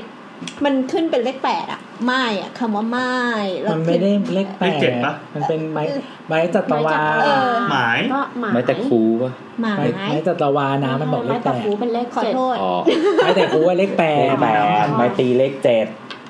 ม โอเค อันนี้จัต ไม่ วา ต้องขึ้นเสียงล่ะ อ๋อเลยโทษ แล้วก็ โทษ มีตังค์แล้วก็ขอไข่สระอา อ่า หมายมีตัง เจ้าเขา ค่ะ ชื่อเขาเหรอเขาถามว่า โอเคเขาถามว่าฝากคำถามหน่อยค่ะ ค่ะ พอดีว่าคอนโดปูพื้นด้วยลามิเนตแล้วอยู่ๆมันก็บวมนูนขึ้นมา เหมือนเป็นเนิน มันเกิดจากอะไรคะ กลัวว่าน้ำมันจะซึมมาจากที่ไหนสักที่ อืม ยังไง อย่างนี้ต้องแก้ยังไงคะ หรือปูใหม่ทั้งห้องเลยหรือเปล่า ปรอปรอ ปกติไม่ได้อยู่ห้องทุกวัน นานๆจะมาอยู่ที่อยู่ อยู่ที แต่เ แต่ปิดผ้าม่านไว้ตลอด เอันนี้ตัวอ่านดีกว่า ซึ่งม่านก็ทึบพอสมควร อ่านผิด ซึ่งม่านก็ทึบพอสมควรและแดดไม่ส่อง เออ เลยกลัวว่าห้องมันอาจจะอับ และชื้นเลยทำให้พื้นบวม จะเกี่ยวกันไหมคะ เขาเขียนค่าค่าถูกปะ ถูก อ่ะถ้าถูกเราก็ตอบ เยี่ยมครับ อ่ะ แต่ถ้าเขียนไม่ถูกเราจะด่า ซึ่งคำถามนี้เราจะไม่ได้ตอบกันเองนะครับ ใช่ เนื่องจากเรามีผู้เชี่ยวชาญ ทาง ทางด้า ด้าน น ผี จากยูทูบ เดี๋ยวเราจะโทรไปหาเขานะครับ อือฮึอุ้ยจริงๆเราควรโทรก่อน อุ้ยตอบเลยเหรอยังไม่ทันตูดเลยอ่ะ เฮ้ยจีนบ้านอะ ทำไมรับเร็วจังเลยอ่ะ ถือไว้ในมือรอกดเลย สวัสดีครับ ดังแล้วครับครับ สวัสดีครับ อันนี้คือ สวัสดีครับ แนะ คุณ นำตัว ไร หน่อย เ ค่ะ อ๋อสวัสดีครับเดี๋ยวแยกกันพูด ฟังไม่ทัน อะไรอย่าแย่งกันพูด อ๋อ เออรายการเราชอบมีคนบอกว่าแย่งกันพูดจริงเราไม่เคยแย่ง เฮ้ กั ย น มี พู ค ด น นะ รำคาญเราด้วยเหรอ ไม่ ไม่ ได้ ใช่ คุยครับ ไม่ใช่ลำคาญเราลำคาญน้ำคนเดียว ไม่ได้รำคาญเราเขาฟังไม่รู้เรื่อง สวัสดีครับ นี่คือรายการสาวสาวๆๆนะครับ ค ขอบ อรันุ ผ ญาต ม โทรโทรปรึกษานะครับ เห็นว่าเอ่อคุณพี่เป็นสถาปนิกผู้ชำนาญการ เรื่องผี เรื่อง ผีถูกต้อง ครับเรื่องผีนะครับพอมีมีเรื่องมาเล่าไหมครับวันนี้ อ่าเอาเอาไปเอาไปวิชาการนี่ก่อนครับ เอาวิชาการ วันนี้เลย โดนโดนเทอ่ะ เออเหมือนเขาด่า เขาถามว่าอะไรนะเมื่อกี้คุณคุณหมายมีตังค่าเนี่ย ถามเรื่องลามิเนตอะพี่ ถามเรื่องลามิเนต ว่าลามิเนตในห้องอะมันนูนขึ้นมา เอ่อพื้นลามิเนตใช่ไหมครับ ใช่ ก็ไม่ชัดเจนเพราะลามิเนตเนี่ยมันเป็นวัสดุกูผิวก็ได้กูผนังก็ได้กู อันนี้ยังไม่ได้ถาม เฟอร์นิเจอร์นะก็ได้ เดี๋ยวนะเมื่อเมื่อกี้คือยังไม่ได้ถามนะเล่าให้ฟังเฉยๆว่ามันนูนขึ้นมาก็ชีวิตปกติดีค่ะไม่มีอะไรค่ะเล่าเฉย ครับอ่า ๆอ่าเดี๋ยวอ่านคำถามให้จบก่อนแล้วแล้วพี่ก็จะได้ตอบ ก็คือพื้นลามิเนตอะมันนูนขึ้นมา แต่ว่าเขาไม่รู้ว่าน้ำมันซึมมาจากไหนเราจะแก้ยังไง แล้วก็ปลอเนี่ยห้องเนี้ยเขาไม่ค่อยได้อยู่ เขาก็ปิด คื ไว้ ปิดม่านเฉยๆแล้วก็นานๆมาทีะ อันนี้ถามเรื่องลามิเนตหรือเรื่องน้ำ ลามิเนตคือลามิเนตมา คือความคิดแรกที่มันนูนก็ต้องคิดว่ามันมีน้ำใช่ไหม เออเออมันจะชื้นหรือมันจะอะไรก็แล้วแต่ ใช่ ถามว่าถามว่าทำยังไงดีอะไรอย่างงี้ ใช่ ป่ะ ทำยังไงดี อ่าๆครับ อ่าโอเค ห้องไม่ค่อยได้ใช้ใช่ไหมครับ ถ้า อ่างั้นสรุปเลยว่าผีหลอกครับ เป็นเรื่องผี นี่เราจะเสียตังค์ทำไมทำไมวะเนี่ย ไม่ต้องถามแท อ่ะงั้ น น แทนคน งั้น ทำงาน แยกเป็นแยกเป็นประเด็นก่อนนะว่าอ่ะสมมติว่าในคือในกรณีที่ว่าเป็นห้องคอนโดห้องอะไรพวกเนี้ยครับที่ว่ามีการปิดการใช้งาน การที่พื้นลามิเนตจะบวมได้เนี่ยมันมีอยู่สองสามเคสเพราะฉะนั้นลองแยกเป็นเคสเคสไปก่อนเช่นหนึ่งในกรณีที่ว่าถ้ามันบวมคือเราไม่แน่ใจว่าน้ำมันเข้าหรือเปล่าเพราะว่ามันบวมแต่ว่าหน้าต่างเราปิดดี ซึ่งในกรณีที่เป็นห้องพวกเนี้ยครับถึงหน้าต่างเราจะปิดดีอะแต่ส่วนที่มันซึมไม่มากที่สุดคือรอบหน้าต่าง ที่เขาจะต้องยาแนวซิลิโคนไว้ ขอบขอบด้านล่างใช่ไหม ใช่ใช่ครับ เพราะว่าคืออย่างหน้าต่างพวกตามคอนโดตามห้องพักพวกเนี้ยเขาจะใช้เป็นพวกไม่อลูมิเนียมก็จะเป็นพวกของไอ UPVC ซึ่งพวกเนี้ยครับเวลาการติดตั้งก็คือเขาจะทำการก่อพวกนี้ฉาบเสร็จเรียบร้อยแล้วเขาก็จะเอากรอบเนี่ยมาติดมาที่เขาจะวัดระยะไว้สักครึ่งเซนเพื่อจะใส่สำหรับใส่พวกโฟมหลอดใส่ยิงซิลิโคนไว้ ทีนี้เนี่ยบางโครงการเนี่ยเขาทำก็คือเขาสั่งเป็นไซส์เดียวกันมาหมดเลยเช่นร้อยบาน แต่กลายเป็นว่าไอช่องตรงเนี้ยมันได้ไม่เท่ากันบางห้องเนี่ยได้พอดี อ่า บางห้องบางห้องต้องเว้นหนึ่งเซนบางห้องสองเซนซึ่ง ๆมันไม่มีทางเป๊ะหรอก ใช่มันไม่มีทางเป๊ะหรอกซึ่งบางห้องที่สวยเนี่ยคือมันมีรอยห่างเยอะเนี่ยแล้วเขายาสีโคนไว้ไม่ไม่ไว้ได้ไม่ดีเนี่ย มันจะมีรูเกิดขึ้น ครับ แล้วพอเวลาฝนตกขึ้นมาปั๊บน้ำมันจะไหลซึมจากตรงนี้ ซึ่งพอเวลาเรากลับห้องมาหรือเราเปิดเข้ามาเนี่ย เราไม่เห็นรอยน้ำเพราะมันแห้งไปหมดแล้ว อ้าวฝน แต่ ไม่หยุด น้ำเนี่ยตอนที่วันฝนตกเนี่ย มันก็ไหลซึมลงเรื่อยๆ ครับ ซึ่งพื้นลามิเนตเนี่ยคือผิวหน้าของมันคือลามิเนตเป็นวัสดุเป็นเป็น PVC เป็นพวกเนี้ยครับพลาสติกคือลักษณะของมันคือมันกันน้ำน้ำจะไม่เข้า ผิวบ แต่ น จุด กับ อ่อน ผิวบของมัน นคือพื้นลามิเนตคือการเอาหน้าพลาสติกเมาส์ลงบนแผ่นของไม้อัด ข้างบนเป็นพลาสติก นั่นแหละ ข้างล่างเป็นไม้อัด ใช่ข้างล่างเป็นไม้อัดใช่แล้วเวลาวิธีการปูคือตอนนั้นตอนที่เขาปูเนี่ยเขาก็จะปูผ้าที่เป็นเป็นโฟมพลาสติกข้างล่างก่อน เพื่อปรับระดับแล้วก็เอาเอาไว้ตัวพื้นลามิเนตที่เป็นไม้อัดกับพลาสติกเนี่ยปู โดยที่เวลาที่เราชิดขอบตามผนังเนี่ยเขาจะต้องเว้นร่องไว้หน่อยหนึงเพราะว่ามันไม่สนิทพอดี แล้วเขาค่อยเอาตัวบัวผนังปิดซึ่ง บั บั ว ว ผ ผ นั นั ง งของพื้นลามิเนต อ่า มันก็คือมันก็เป็นตัวพลาสติกที่ว่าดัดขึ้นรูปเนี่ยครับ ครับ และน้ำพวกเนี้ยเวลามันซึมไหลจากผนังอ่ะมันก็จะลงไปขังอยู่ใต้พื้น โดยที่เราไม่เห็น เพราะฉะนั้นพอมันสะสมมากๆเข้า พื้นมันก็จะบวมขึ้นมาได้ โดยที่เราก็บอกว่าหน้าต่างเราปิดสนิทดี น้ำไม่ขัง พื้นพื้นไม่มีน้ำเลย แต่มันบวม เพราะว่ามันลงไปตามร่องตามผนังแล้วก็ไปขังอยู่ข้างล่างแล้วก็ไปบวมดันขึ้นมา เอ่อ เพราะว่าข้างล่างมันเป็นไม้พอไม้มันโดนน้ำปั๊บมันก็บวม นี่คือเคสที่หนึ่ง ครับ ที่ว่าถ้าอันนี้ต้องถามกลับเข้าไปว่าให้ลองเช็คแนวดีๆ ว่าตรงขอบหน้าต่างนี้ไหม หรือว่าโอเคมันเป็นเป็นอีกกลางห้องเลยค่ะ ขอบขอบรอบๆ ที่เป็นแถวหน้าต่างมันไม่บวม อันนี้ก็จะเป็นเรื่องของเคสที่สองคือ เวลาเขาปูพื้นไม้ลามิเนตนะครับ ตัวที่มันเป็นของไม้อัดเนี่ยเขาจะทำเป็นบากร่องไว้ให้มันเป็นเข้าร่องได้เป็นลิ้นใส่กันเพื่อให้มันสนิทพอดี ทีนี้เนี่ยความที่มันเข้าร่างเป็นไม้อัด มันก็มีคุณสมบัติของเมาส์อย่างหนึ่งเหมันของมันเหมือนเดิมคือ มันสามารถยืดหดขยายได้ในกรณีที่ห้องมันร้อน มีความร้อน ครับ และถ้าในกรณีที่ว่าเราปิดห้องไว้ไม่ได้ใช้งานเนี่ยครับ เราปิดหน้าต่างหน้าต่างหมด แต่ว่าแสงแดดหรือความร้อนที่มันแผ่เข้ามาจากตัวของผนังเนี่ยมันก็ยังทำงานของมันอยู่ โดยที่เราไม่มีลมระบายอากาศเลย เพราะฉะนั้นเนี่ยในพื้นในห้องตอนกลางวันเนี่ยมันจะร้อนพอร้อนปั๊บไม้ข้างล่างขยายตัวแล้วถ้าเขาปูไว้ชิดพอดี โดยที่ปกติการปูพื้นลามิเนตเนี่ยเขาจะต้องเว้นขอบรอบผนังทุกด้านไว้ อย่างน้อยประมาณครึ่งเซนถึงหนึ่งเซนเพื่อ เผื่อ เผื่อให้พื้นมันขยาย อ่าอ่า และทีนี้เขาถึงจะเอาบัวไม้ปิดครอบลงไปเพื่อไม่ให้เราเห็น ทีนี้เนี่ยครับบางที่เขา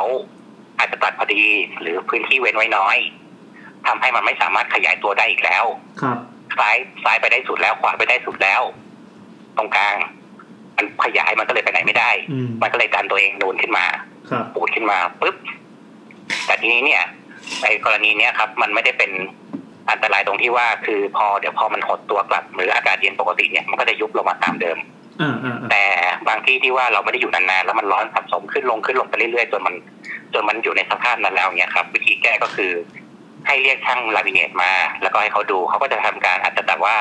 ลอกพื้นช่วงตรงนั้นออกตัดแผ่นให้มันเล็กลง หรือไม่ก็ไปตัดด้านข้างเพื่อให้มันขยายมีพื้นที่ขยายตัวได้มากขึ้น อืม แล้วต่อไปในอนาคตก็จะไม่เป็น ครับ กับวิธีแก้คือเวลาเรามีห้องพวกเนี้ยครับเราจะเปิดประตูห้องน้ำทิ้งไว้เปิดหน้าต่างห้องน้ำทิ้งไว้เพื่อให้มันมีการระบายอากาศเกิดขึ้นบ้าง เพราะเวลาความร้อนที่อยู่ในห้องที่มันอบหมดเนี่ยมันเป็นความร้อนแห้ง มันไม่มีความชื้นไม่มีอะไรเลย มันจะเป็นความร้อนสะสมสูงมากแล้ววัสดุกลุ่มผิวทั้งหลายแหละมันก็จะพังง่าย โห มันจะมีห้องเนี่ยครับที่เขาบอกว่าบ้านล้างที่ไม่มีคนอยู่ห้อง อืม เช่าที่ไม่มีคนเช่าห้องมันจะเก่าเร็วกว่าที่อื่น ผีใช่ไหม อ่าครั คะ บ ถ้าตามความ เชื่อ ความฮวงจุ้ยตามอะไรเขาก็บอกว่ามันไม่มีพลังงานของคนมันไม่มีพลังงานดีเข้าไป อ่า มันเป็นพลังงาน คนที่ ไม่ เป็น มีพลังงาน พลังงานดีอะหยาง ใช่ เออมัน อ่าอ่า ทำให้บ้านมันเก่าบ้านมันโทร ครั ม บ เนี่ยเพราะมันไม่มีพลังงานที่ดีแต่เปล่าเลยคือ เราไม่ได้ระบายอากาศ อืม พอไม่ได้อากาศปั๊บทุกอย่างพอมันเกิดมวลความร้อนขึ้นกระเบื้องก็ร่อน เพราะว่าขอบยาแนวพอมันโดนความร้อนน้องแค่มันก็กรอบ พื้นเพื้นด่างพื้นบวมสีร่อนสีอะไรเพราะว่ามันไม่มีความชื้นที่มีอะไรมันเป็นความร้อนเพียวๆเนี่ยค ครับ รับครับ ครับเพราะฉะนั้นก็คือวิธีแก้ถ้ารู้เรามีห้องเช่าไม่ค่อยได้ใช้งานอะไรเงี้ยให้แง้มไว้หน่อยนึงหรือไปเปิดหน้าต่างหน้าต่างในส่วนที่มันน้ำไม่ฝนน้ำไม่สาดอะไรเงี้ยครับเปิดให้มันมีการถ่ายเทของอากาศบ้างที่มันจะลอดผ่านประตูเข้าไปแล้วก็วนไปออกในห้องน้ำ อืม มันก็จะช่วยในเรื่องของการอ่ะพาความชื้นจากข้างนอกเข้าไปบ้างมีอากาศถ่ายเทเปลี่ยนบ้างแล้วก็ถ่ายอุณหภูมิออกไปได้บ้างเนี่ยครับ อืม เพราะฉะนั้นวิธีแก้อันนี้ก็คือเรียกช่างละเอียดมา แล้วก็ทำการเปลี่ยนแผ่นหรือว่าจัดการตัดส่วนขยาย พวกนี้ให้มันมีพื้นที่ขยายตัวได้มากขึ้น อืม สาม ค วิ รับ ธีที่สามคือปูไม่ดีครับนั่นเอง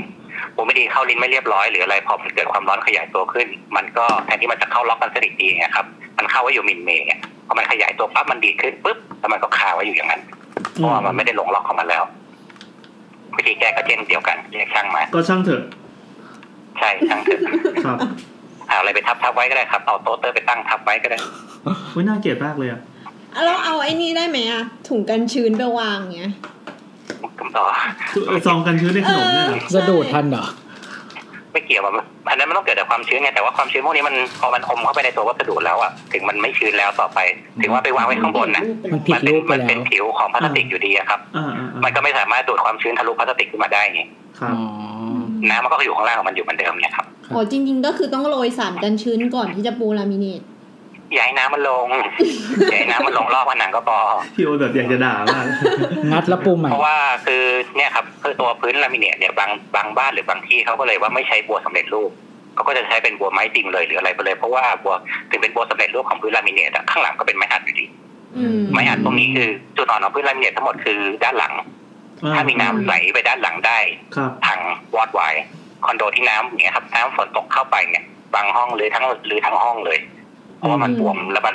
คือน้ำพอลงไปเสร็จปั๊บแล้วมันก็มันก็กระจายไปทั่วห้องเลยทีนี้ อืมอืม คราวนี้ก็กลายเป็นว่ามันบวมทั้งห้อง ครับ คือข้างบนน่ะลาดไปเถอะลาดจากข้างบนไปน้ำไม่ซึมอยู่แล้วครับ แต่ข้างล่างอ่ะวัดไวายภายในแป๊บเดียวเลย อืม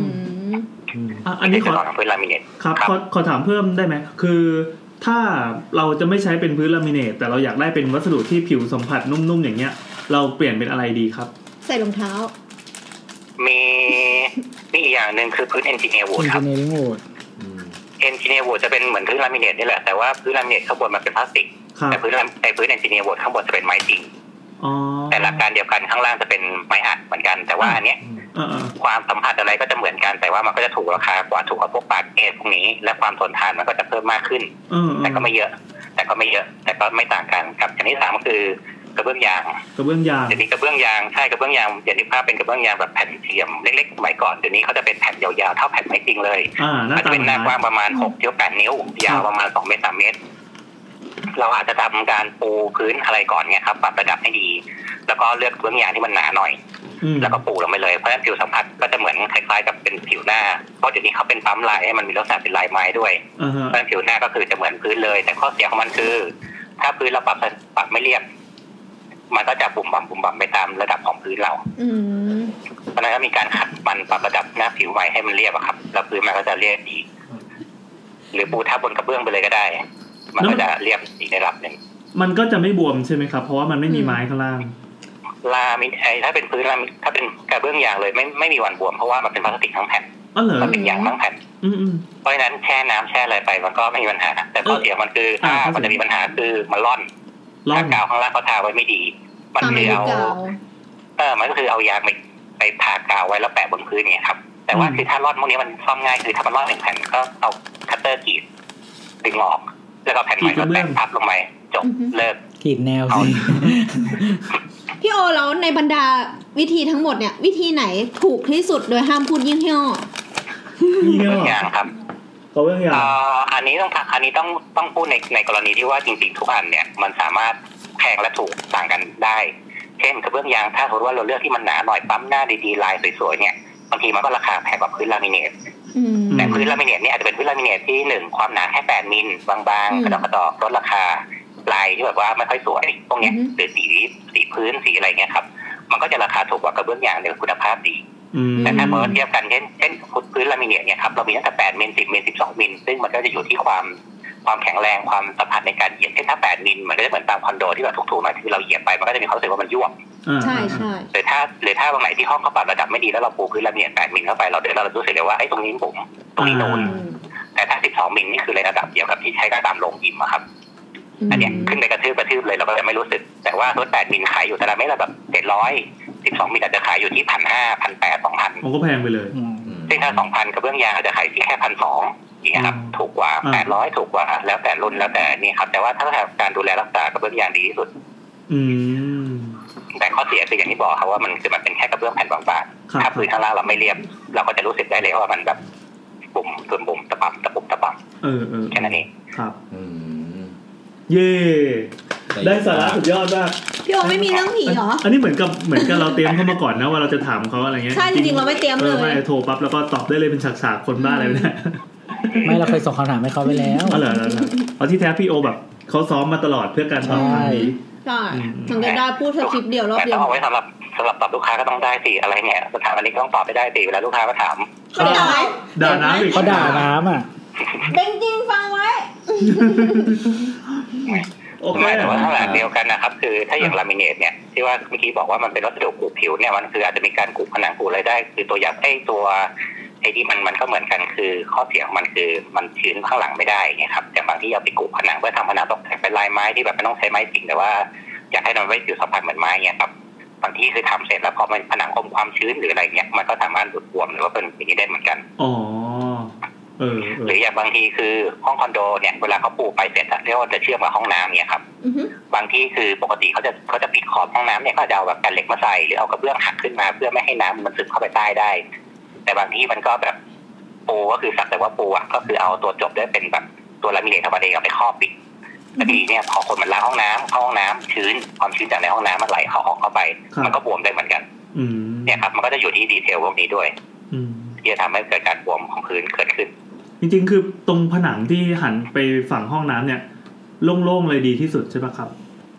เอ่อตัวตัวจบขอบตัวจบขอบคือที่พื้นเราจะเป็นตัวจบขอบห้องน้ำใช่ มันจะต้องมีตัวปิดขอบที่ดีอะครับ ที่สามารถเป็นตัวที่มันกันน้ำได้กันความชื้นได้ดี ครับ คือปกติเขาก็จะใช้วิธีการมันก็คือมันหักขอบกระเบื้องขึ้นมาเพื่อปิดให้เสมอเลย หรือไม่ก็คือสุดท้ายตรงขอบเนี่ยเอาไม้ปิดมาติด ครับ อ่ามันก็จะเป็นไม้ปิดมันคือคุณสมบัติมันก็จะกันน้ำได้ในระดับหนึ่งอยู่แล้วเนี่ยครับกันความชื้นได้มันก็แล้วก็ผิวสัมผัสไม่น่าเกลียดทำสีเหมือนกันไป มันก็จะกลืนกันไป อ๋อ มันก็จะสามารถช่วยได้ในเรื่องของการที่ว่าซึมลดการซึมน้ำลดความชื้นพวกนี้ เออเออเออครับครับ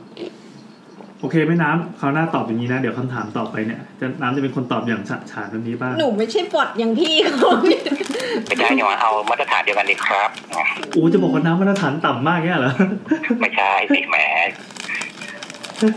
โอเค ขอบคุณมากครับพี่โอครับ เดี๋ยวไปรบกวนใหม่ มีอีกสองคำถาม เออเดี๋ยวรบกวนใหม่นะครับคำถามถัดไปเลยฮะ คำถามถัดไปเหรอ เดี๋ยวนะ มีอีกมีอีก คือคนนี้เขาถามอีกเหรอ ไม่ใช่มีคนอื่นไง อ๋อมีคนอื่นอีก คำถามต่อไปคืออะไรอ่ะ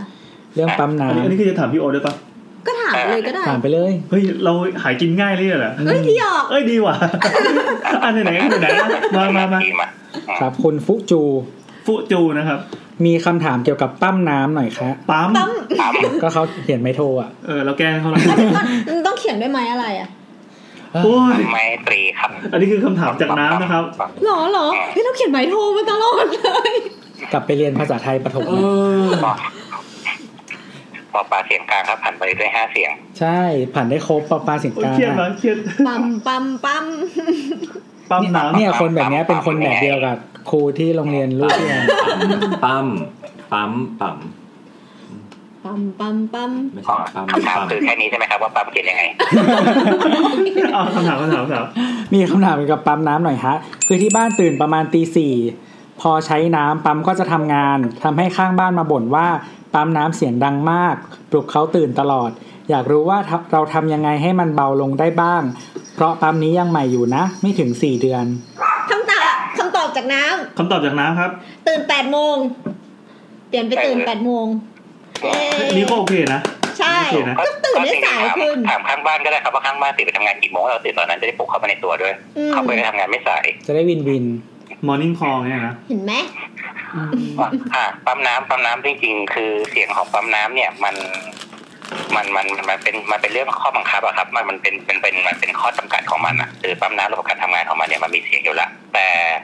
ปกติเลยเวลาการติดตั้งปั๊มน้ำแล้วเสียงมักจะดังกว่าปกติเนี่ยมันจะอยู่ที่วิธีการติดตั้ง ใช่ อ่าณตอนนี้คือหนึ่งในเมื่อเราแก้ไขไม่ได้แล้วครับปั๊มน้ำเราซื้อเรียบร้อยแล้วอะไรแล้ว แล้วมันก็จะไม่ต้องใช้งานนะครับ อ่า มันก็คืออาจจะต้องไปแก้ที่เรื่องของการติดตั้งเช่นการติดตั้งเนี่ยก็คือหนึ่งอาจจะซื้อแผ่นยางแผ่นยางหนาครับสามร้านขายวัสดุก่อสร้างจะมี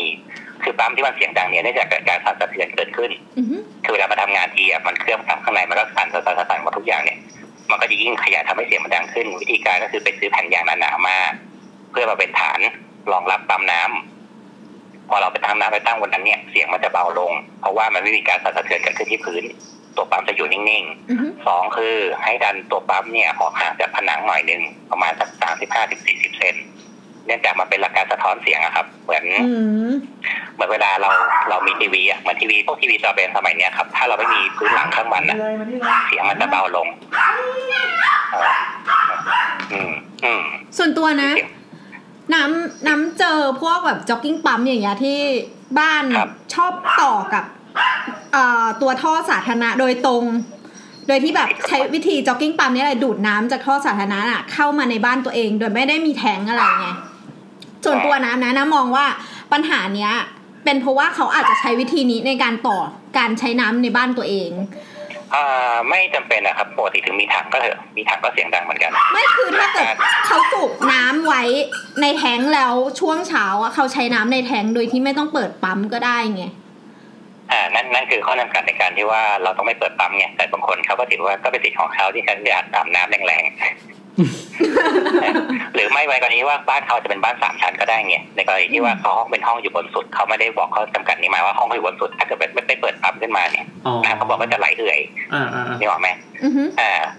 จะกลายเป็นว่าคือบางบ้านเนี่ยเขาก็ไม่ถนัดในการที่แบบว่าอ่ะเดี๋ยวตอนเย็นมาปิดปั๊มไว้ยเนี่ยแล้วขึ้นไปนอนกลางคืนเข้าห้องน้ำเสร็จแล้วน้ำไม่ไหลสวยก็มาเปิดปั๊มใหม่ เออใครมันจะมาเปิดเปิดปิดปิด เออมันไม่มันไม่ค่อยมีใครมาเปิดเปิดปิดปิดอ่ะ อือฮึ เพราะฉะนั้นก็คือแก้ปัญหา ตอนนี้แก้ปัญหาโดยการที่ว่า คือปั๊มปั๊มข้อจำกัดของมันคือหนึ่งเสียงดังสองคือมันต้องมีการระบายความร้อน อือฮึ ไอ้ที่บอกเมื่อกี้มันก็จะเป็นหลักการที่ว่าถ้าถ้าเราถัดออกมาหน่อยนึงเสียงมันก็จะลดลง แล้วก็ อืม เราจะต้องทำในส่วนของว่า เช่น มันหันไปหาอีกด้านหนึ่งเนี่ยไปสู่บ้านเพื่อนบ้านเนี่ยไอ้ฝั่งตรงนั้นเนี่ยเราจะต้องทำผนังเพิ่ม อ่าต้ อา อง จจะ เบิ้ล ตีเป็นผนัง เอาลัง ใส่ ไข่ไปแปะ ใส่อินซูเลตใส่อะไร แต่ว่าอย่าทำครอบปกติบางคนก็ชอบบอกว่าแนะนำว่าให้ทำอะไรมาครอบสิ เออเออทำ ค ไม รอบมั อ่ะ นก็จะเก็บเสียง แต่บังเอิญว่าพอครอบปั๊บ ความร้อนปะ ความร้อนระบายไม่ได้ อ๋อ อืม และตัวอายุกาวคาร ม ใช้งานปั๊มก็จะพังเพราะว่ามันไหม อืม อ่า เพราะฉะนั้นก็คือหลักการก็คือว่าหนึ่งริมผนังสุดเลยเนี่ย อาจจะปลูกต้นไม้หนึ่งก่อนเป็นแนวบัฟเฟอร์เพื่อดูดซับเสียงรอบที่หนึ่งสองคือด้านข้างฝั่งที่มันหันไปหาตัวของบ้านฝั่งตรงข้ามอะครับ เราจะตีเป็นผนังไว้ปลูกฟองน้ำปลูกไอตัวรังไข่อะไรก็ได้ถูกๆแต่ว่าอยู่ในร่มนะ อ่าอ่า อ่าซึ่งมันก็จะคือพอเราทำพวกนี้แล้วเนี่ย เสียงการสั่นสะเทือนไม่มี เสียงที่มันขยายจากผนังไม่ค่อยมี อืม ผนังด้านนี้เริ่มดูดซับเสียงแล้วอีกฝั่งหนึ่งเป็นต้นไม้ดูดซับเสียงแล้ว มันก็จะพอกรองเราไปได้อีก อืม และที่เหลือเนี่ยมันก็มันก็เป็นเรื่องของการบริหารกับเพื่อนบ้านแล้วอะครับ อืม อืม นี่บอกไหมว่าให้เราไปบอกสิว่าเอ้ยคุณเปิดแอร์เรานอนไม่ได้เสียงมันดัง อ่า คุณจะกล้าหยุดใช้แอร์ไหมล่ะก็เปล่า ใช่ใช่ พวกเนี้ยครับมันก็ต้องเป็นกีบันเทคของของข้างบ้านดีๆอะแต่ว่าคือเราก็พยายามทำในส่วนของเราแล้วจะบอกให้เราเลือกใช้ปั๊มน้ำมันก็ไม่ใช่เรื่อง อ่าอ่า อ่าส่วนในเรื่องที่ปะที่น้ำว่าเมื่อกี้คือมีการตอบรับตรงกับท่ออันนี้ฝากเลยว่าห้ามทำเด็ดขาด ทำไมนะครับต่อปั๊ม ต ต่อ อกปั๊มโดยตรง คือเราเราได้ปกติเราจะมีท่อน้ำที่ว่าต่อมาจากหลังจากมิเตอร์ที่ต่อจากทางประปาเข้ามาแล้วเนี่ย อ่า ปกติท่อตัวเนี้ยมันจะเป็นการท่อที่ว่าเราได้รับน้ำแจกมาจากท่อหลักของตัวการประปา ครับ อือฮึ แต่ทีนี้เนี่ยเขามีกฎอยู่มันไม่เชิงเป็นกฎหมายมันเออมันก็เป็นกฎหมายแหละแต่ไม่แน่ใจว่าเป็นกฎหมายอาคารหรือเป็นกฎหมายของการประปาหรือว่าเราไม่สามารถทำการเอาปั๊มพวกเนี้ยต่อเข้าตรงกับท่อหลักที่ออกมาจากการประปาโดยตรงได้ ทำไมอะครับ เพราะว่ามันจะมีการแย่งน้ำกันเกิดขึ้น ใช่ ลองคิดดู เช่น ว่า สมมติ สม ว่าม ติ เขา ว่าซอย คำนวณเล เดีย ท ว ไว้อ่า ซอยเดียวแล้วก็มี แล้วก็ บ้านหลายๆหลังอะแต่ทั้งหมดเนี้ยเขาใช้ท่อจากท่อโดยตรงจากการประปาท่อเดียวกันหมดเลยนะ ถ้าเกิดบ้านหลังต้นๆน่ะ อันนี้ก็ดูดอันนี้ก็ ใช้ ดูด ดูดหมดบ้านหลังสุดท้ายไม่ได้เลย เหรออ่าอ่า อ่าเพอส่วนของเขาคำนวณมาแล้วครับ เช่นคืออย่างพวกเนี้ยการประปา มันก็จะไปตอบคำถามอีกข้อว่าทำไมการประปาชอบขุดแล้วก็กบขุดแล้วก็กบขุดแล้วก็กบพวกเนี้ยการประปาเขาต้องคำนวณแล้วว่าสมมติว่าในถนนเส้นหนึ่งในซอยเส้นหนึ่งเขาคำนวณไว้แล้วว่าใช้น้ำร้อยหน่วยอ่ะมีบ้านร้อยหน่วยที่ว่ามันจะไปถึงแรงดันน้ำเนี่ยจะไปถึงหลังบ้านพอดี ถ้าสมมติว่าบ้านแรกเนี่ยกูดูดก่อนเลยว่ายี่สิบหน่วยปั๊บอีกข้างหลังเนี่ยหายไปละมันจะได้ไม่ถึงข้างหลัง เพราะฉะนั้นเนี่ยเขาก็เลยใช้วิธีว่าก็ทุกคนทุกคนต้องได้น้ำอย่างละสิบหน่วยสิบหน่วยสิบหน่วยโดยที่ถ้าคุณอยากได้น้ำแรงๆคุณก็ไปซื้อถังมาเก็บ อือฮึ คนก็จงต่อทางของคนเก็บซะแต่ทีนี้เนี่ยเพื่อที่ว่าแรงดันน้ำปกติของมันจะได้ไปถึงข้างหลัง แต่ทีนี้บางคนก็เหมือนแบบมันไม่ทันใจอ่ะกับการมีถังมันก็ต้องเป็นการสิ้นเปลืองเพิ่มขึ้นก็คือ หรือช่างประปาบางคน ก็เป็นคนแนะนำทีนี้กับเจ้าของบ้านเอง อ๋อเหรอเออเออ เคยมีบ้านหลังหนึ่งที่แบบเนี่ยเนี่ยคุณคุณแบบช่างประปาเขาแบบแนะนำวิธีนี้มาผมว่าดีมากเลยนะ เนี่ยต่อปั๊มป้าบเข้ากับต่อท่อใหญ่ด้วยเข้ากับแบบประปาโดยตรงเลย เพื่อไปเติมสระว่ายน้ำ อืม ก็เลยบอกว่าโอ้โหไล่หลังบ้านก็แบบว่าตอนเนี้ยเอาน้ำใส่โอ่งหรือว่าเพราะว่าแบบกูไม่มีน้ำใช้อะไรเงี้ย อื อื ม ม อ่า ตรงเนี้ยก็คือว่าก็ฝากไว้เลยว่าห้ามทำเด็ดขาดแต่ว่าก็คือซื้อถังไว้ถังบนดินถังใต้ดินก็ได้เนะครับหนึ่งตัวเพื่อที่ว่าเราตรงเนี้ยต้องสำรองน้ำตอนที่เราปั๊มตรงเนี้ยติดจากตรงนี้มาใช้ มันจะเป็นการสมมติกับตัวปั๊มมากกว่าด้วยเพราะปั๊มเนี่ยคือถ้าสมมติว่าน้ำอีกอย่างคือถ้าต่อท่อโดยตรงบางที ถ้าเวลาน้ำประปามันไม่ไหลหรือแบบมาไม่เต็ม ปั๊มจะดูดไปเรื่อย แล้วปั๊มทำงานปั๊มมันจะดูดมันจะดูดหรือมันจะฟรีมันจะลม ดูดอากาศ น้ำระบบน้ อือฮึ ำถ้าระบบน้ำมันจะไม่ได้ผ่านในตัวเครื่องหรืออะไรเงี้ยครับความร้อนมันก็จะสูงขึ้นแล้วมันก็จะไหม้ อืม มันก็จะมีปัญหาปั๊มพังเร็วกว่าปกติปั๊มไหม้เร็วกว่าปกติ อืม แต่เรื่องเสียงเรื่องอะไรเงี้ยก็หนึ่งเรื่องคือยี่ห้อที่มันเขาการันตีว่าเสียงเขาเงียบหน่อยหนึ่งสองทำหนังก้านทำอะไรดีๆหน่อยหนึ่งได้มันการระบายอากาศได้ดีก็จะพอช่วยได้ อ่า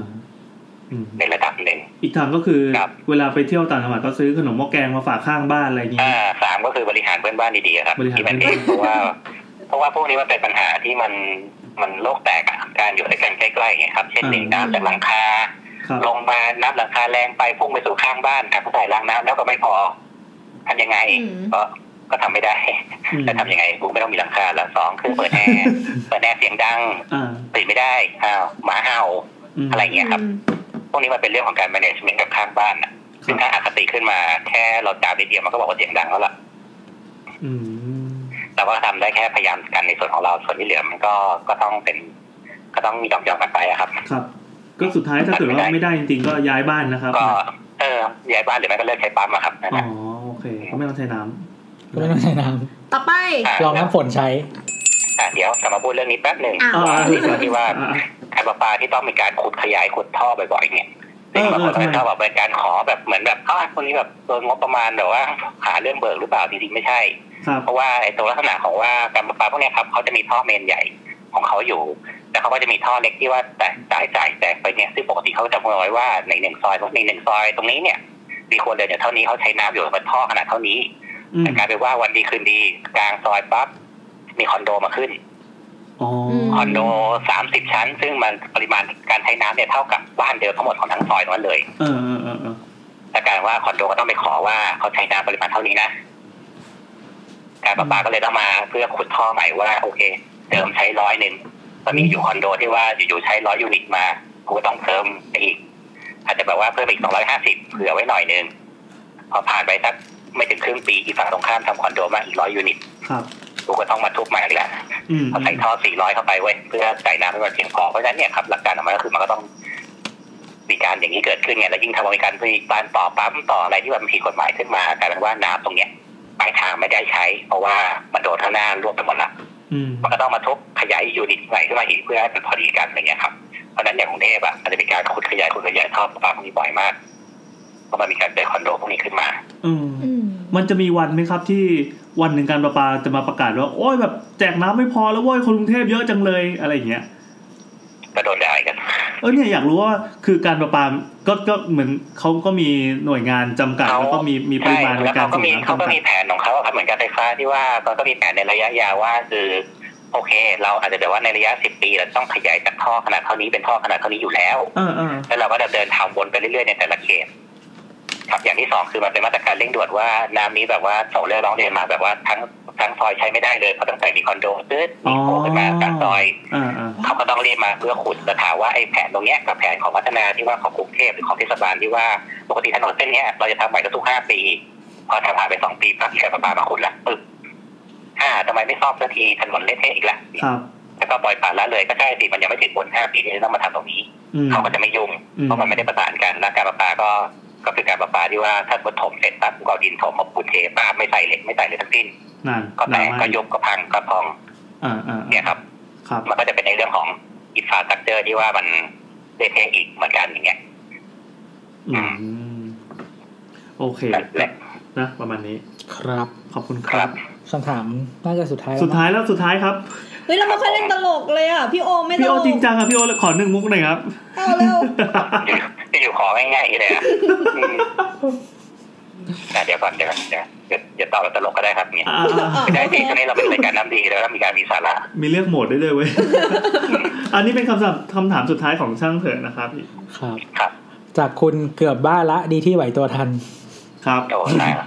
ทำไมชื่อแต่ละคนเป็นอย่างนี้ครับมันเป็นธีมเดียวกั ราน ยการเราเนี่ยมีคนปกติอยู่มั้างไหมเนี่ย สมมุติบ้านเราเป็นประตูไม้ แล้วดันเอาสีทาบ้านทาทับลงไปที่ประตูเราจะมีวิธีเอาสีทาบ้านออกให้ประตูเป็นพื้นผิวไม้เหมือนเดิมไหมคะ เดานะว่าเป็นสีน้ำมัน ขอบคุณคำตอบล่วงหน้าค่ะ วงเล็บเอ่อเขารีพลายต่อมาเองว่า ปรากฏว่าตอบว่าเปลี่ยนประตู ถูกต้องค่ะ ครับมุกนี้ก็จบเลย เอารู้แล้วนี่ไม่ต้องต อบแล้ว เอ้ยขอความรู้หน่อย ถ้าเกิดว่าอ่าประตูมันเป็นประตูไม้ ใช่ เราจะมีวิธีการลอกสีที่มันอยู่ข้างนอกออกไว้ให้เหลือแต่ผิวไม้เพียวๆอะครับ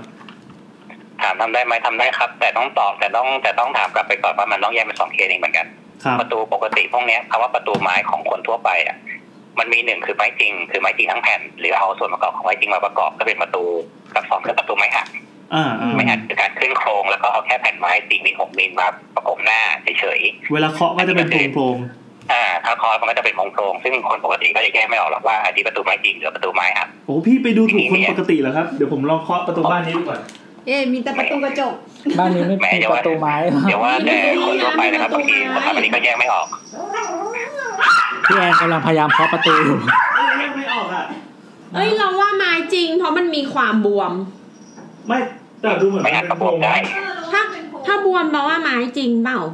ไม่อัดก็บวม ไม่ ได้ อัดก็บวมได้ อะไรก็เป็นไม้เหมือนกัน อ่าสรุป มัน ว่า ไม่อารมณ์เหมือนพื้นลามิเนตเมื่อกี้ครับ อ่า มันก็บวมได้อยู่ อย่างประตูห้องน้ำของแนทเนี่ยน่าจะเป็นเป็นไม้อัด ไม่อ่าน เพราะว่าเคาะเคาะดูมันเป็นโพรงโพรง อ๋อ อ่ะ ๆแล้วหนูก็เข้าไปอยู่ข้างในได้ มันจะอยู่ทำไมล่ะเล็กประมาณนั้น แล้วบันไดอะ บั บัน น ได ไดอะ อะ บันไดบันได เนี่ยครับเพราะว่าหลักการจริงในการเอาสีออกเนี่ย ไม่จริง มันทำได้อย่างเดียวเลยคือลอกผิวหน้ามันออก จริง ยังไงนะครับขออีกทีนะครับ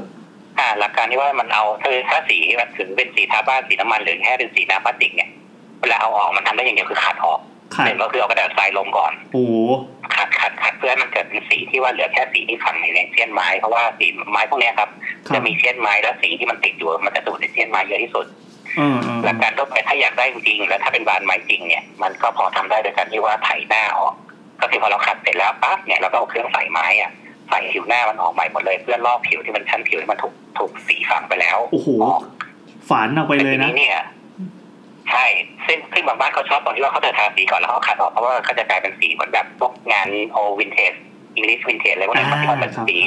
สีที่ว่าฝังอยู่ในเสี้ยนอย่างเงี้ยมันจะเป็นพวกสีไม้ไม้ไม้สีไม้ถลอกถลอกๆเงี้ย อ่าค เขา รับ ก็ชอบกัน แต่สองคือถ้าอยากได้สีไม้เลยที่แบบว่าเอาไปทาแลกเกอร์โชว์ลายไม้เนี่ยก็ต้องลอกผิวออกให้หมดเลย ซึ่งประตูก็จะบางลง อืม เพราะเราต้องลอกออกประมาณก็แบบเกือบครึ่งเซนนะครับ โอ้โห อืมหนา อ่าม าก ถ้า เล เป็ ย น อะ ถ้าเป็นสีไม้จริง และสองคือมันเปลืองค่าแรงช่างจะคิดค่าแรงเยอะมากเพราะว่ามันต้องนั่งขัดทั้งแผ่นแล้วมันไม่ค่อยออก มันก็เสียเวลาด้วยใช่ไหม ๆอืม เสียเวลาด้วยแต่ถ้าแต่ถ้าเป็นบานไม้จริงแล้วแบบบานไม้เก่าบานไม้สักเก่าอะไรเงี้ยเออมันเสียดายมันน่าเสียดายก็ก็ทำก็ไม่มีปัญหา อืม สองคือถ้าเป็นไม้อัด เราไม่สามารถทำได้เพราะว่าแค่ไม้อัดสี่มิลปั๊บเราใส่หน้าออกก็หมดละ อืม หรือใส่แรงๆปั๊บก็ทะลุ ครับ เปลี่ยนใหม่ง่ายที่สุดและถูกกว่า อืม บานไม้อัดถูกๆมีเยอะแยะครับบางไม้อัดสักก็ได้ลายสวยๆหน่อยก็บานแปดร้อยพันพันสองอะไรเงี้ยครับซื้อมาเปลี่ยนเฉพาะบานแต่ขอบวงกลมเนี่ยก็ต้องใช้วิธีการเดียวกันคือวงกลมเราเปลี่ยนไม่ได้อยู่แล้วเรามาถอดออกแล้วใส่ใหม่เนี่ยลำบาก อ่า เรื่องใหญ่ก็นั่งขัดในสถานเดียวครับ ขัดเอาเลยนะ ยืนเกาะประตู นั่ง ขัดขัดมือ ขัดขัด ใช่มือถูไปเลยจากกระดาษทรายเบอร์หยาบก็ลงมาเลยละเอียดเรื่อยๆเรื่อยๆเรื่อยๆถูลงมาสักสามวันห้าวันเนี่ยครับ โห อืม นานขนาดนั้นเลยเหรอผมคิดว่าแป๊บเดียว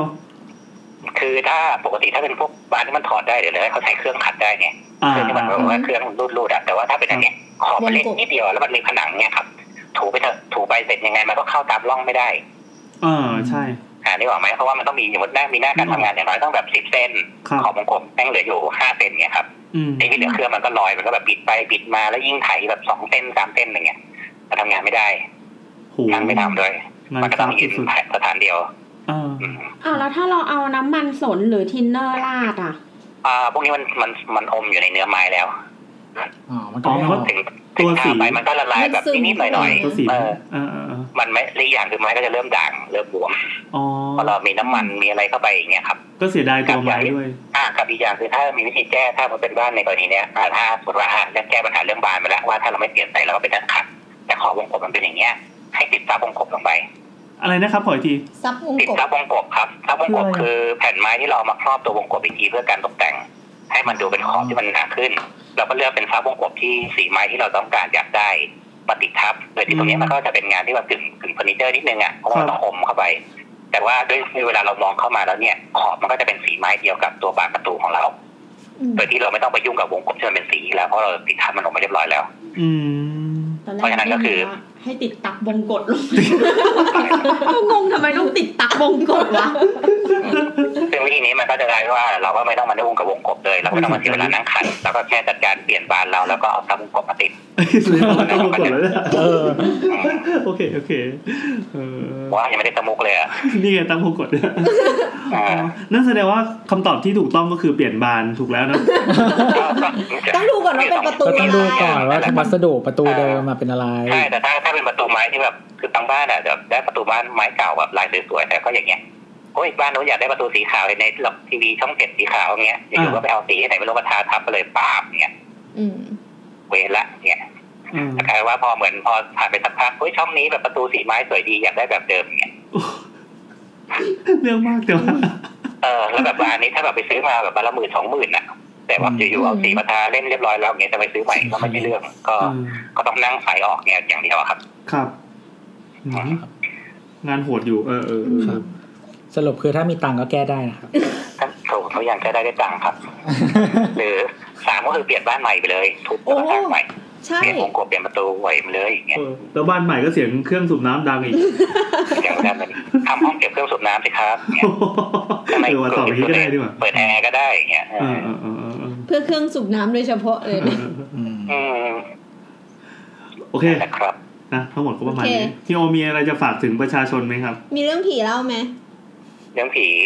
นี่ไงผลงานแล้วมีผีรูปคอนี่ไง ยังไงยังไงยังไง ผีลูกคอ อ่าต่อไป ผี เป็น รูปคอผีรูปคอ เป็นช่วงปักทูบนะครับยังไงครับพี่โอครับ เสาทูบเสาทูบ เล่านิดหน่อยหนึ่ง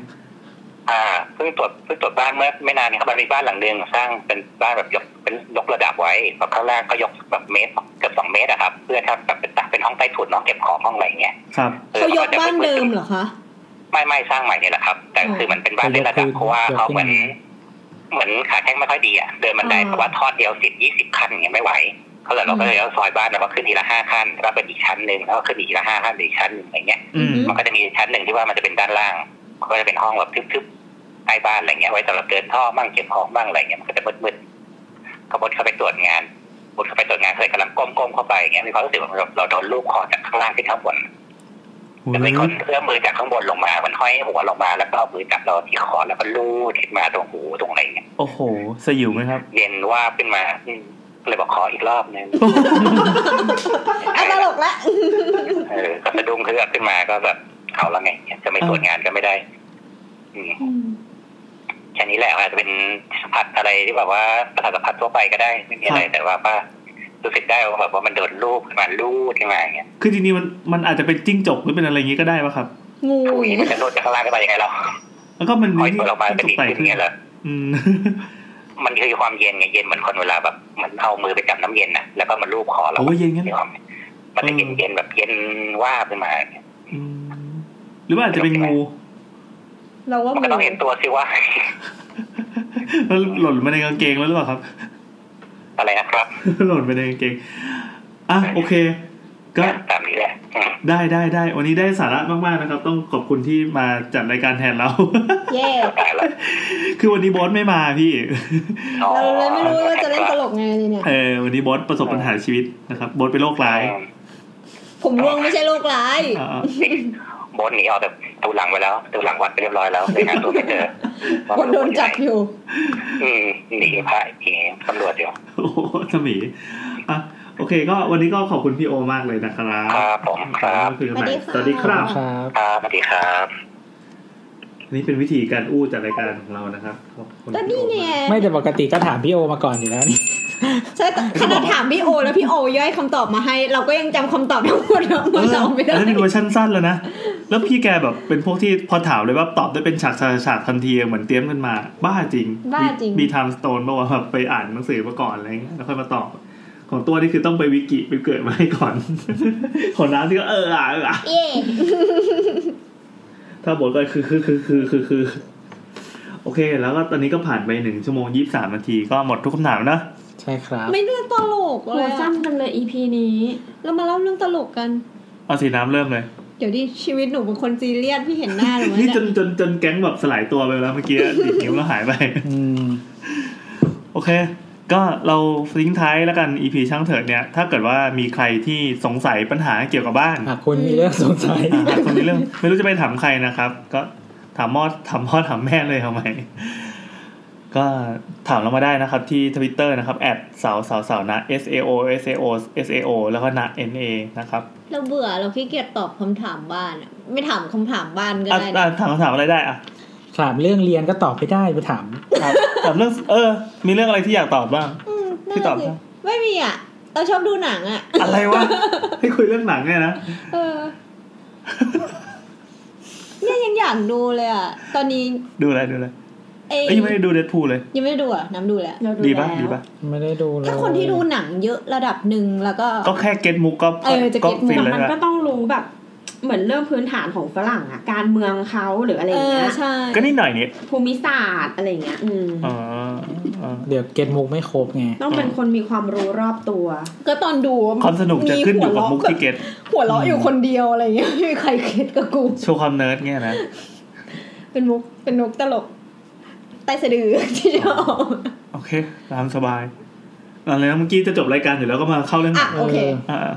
นะครับ ก็ถามมาได้ที่ทวิตเตอร์แอดสาวๆนะ จะดีเอ็มมาก็ได้หรือว่าจะทวีตมาก็ได้จะใส่แฮชแท็กช่างถงช่างเถอะอะไรบ้างก็ได้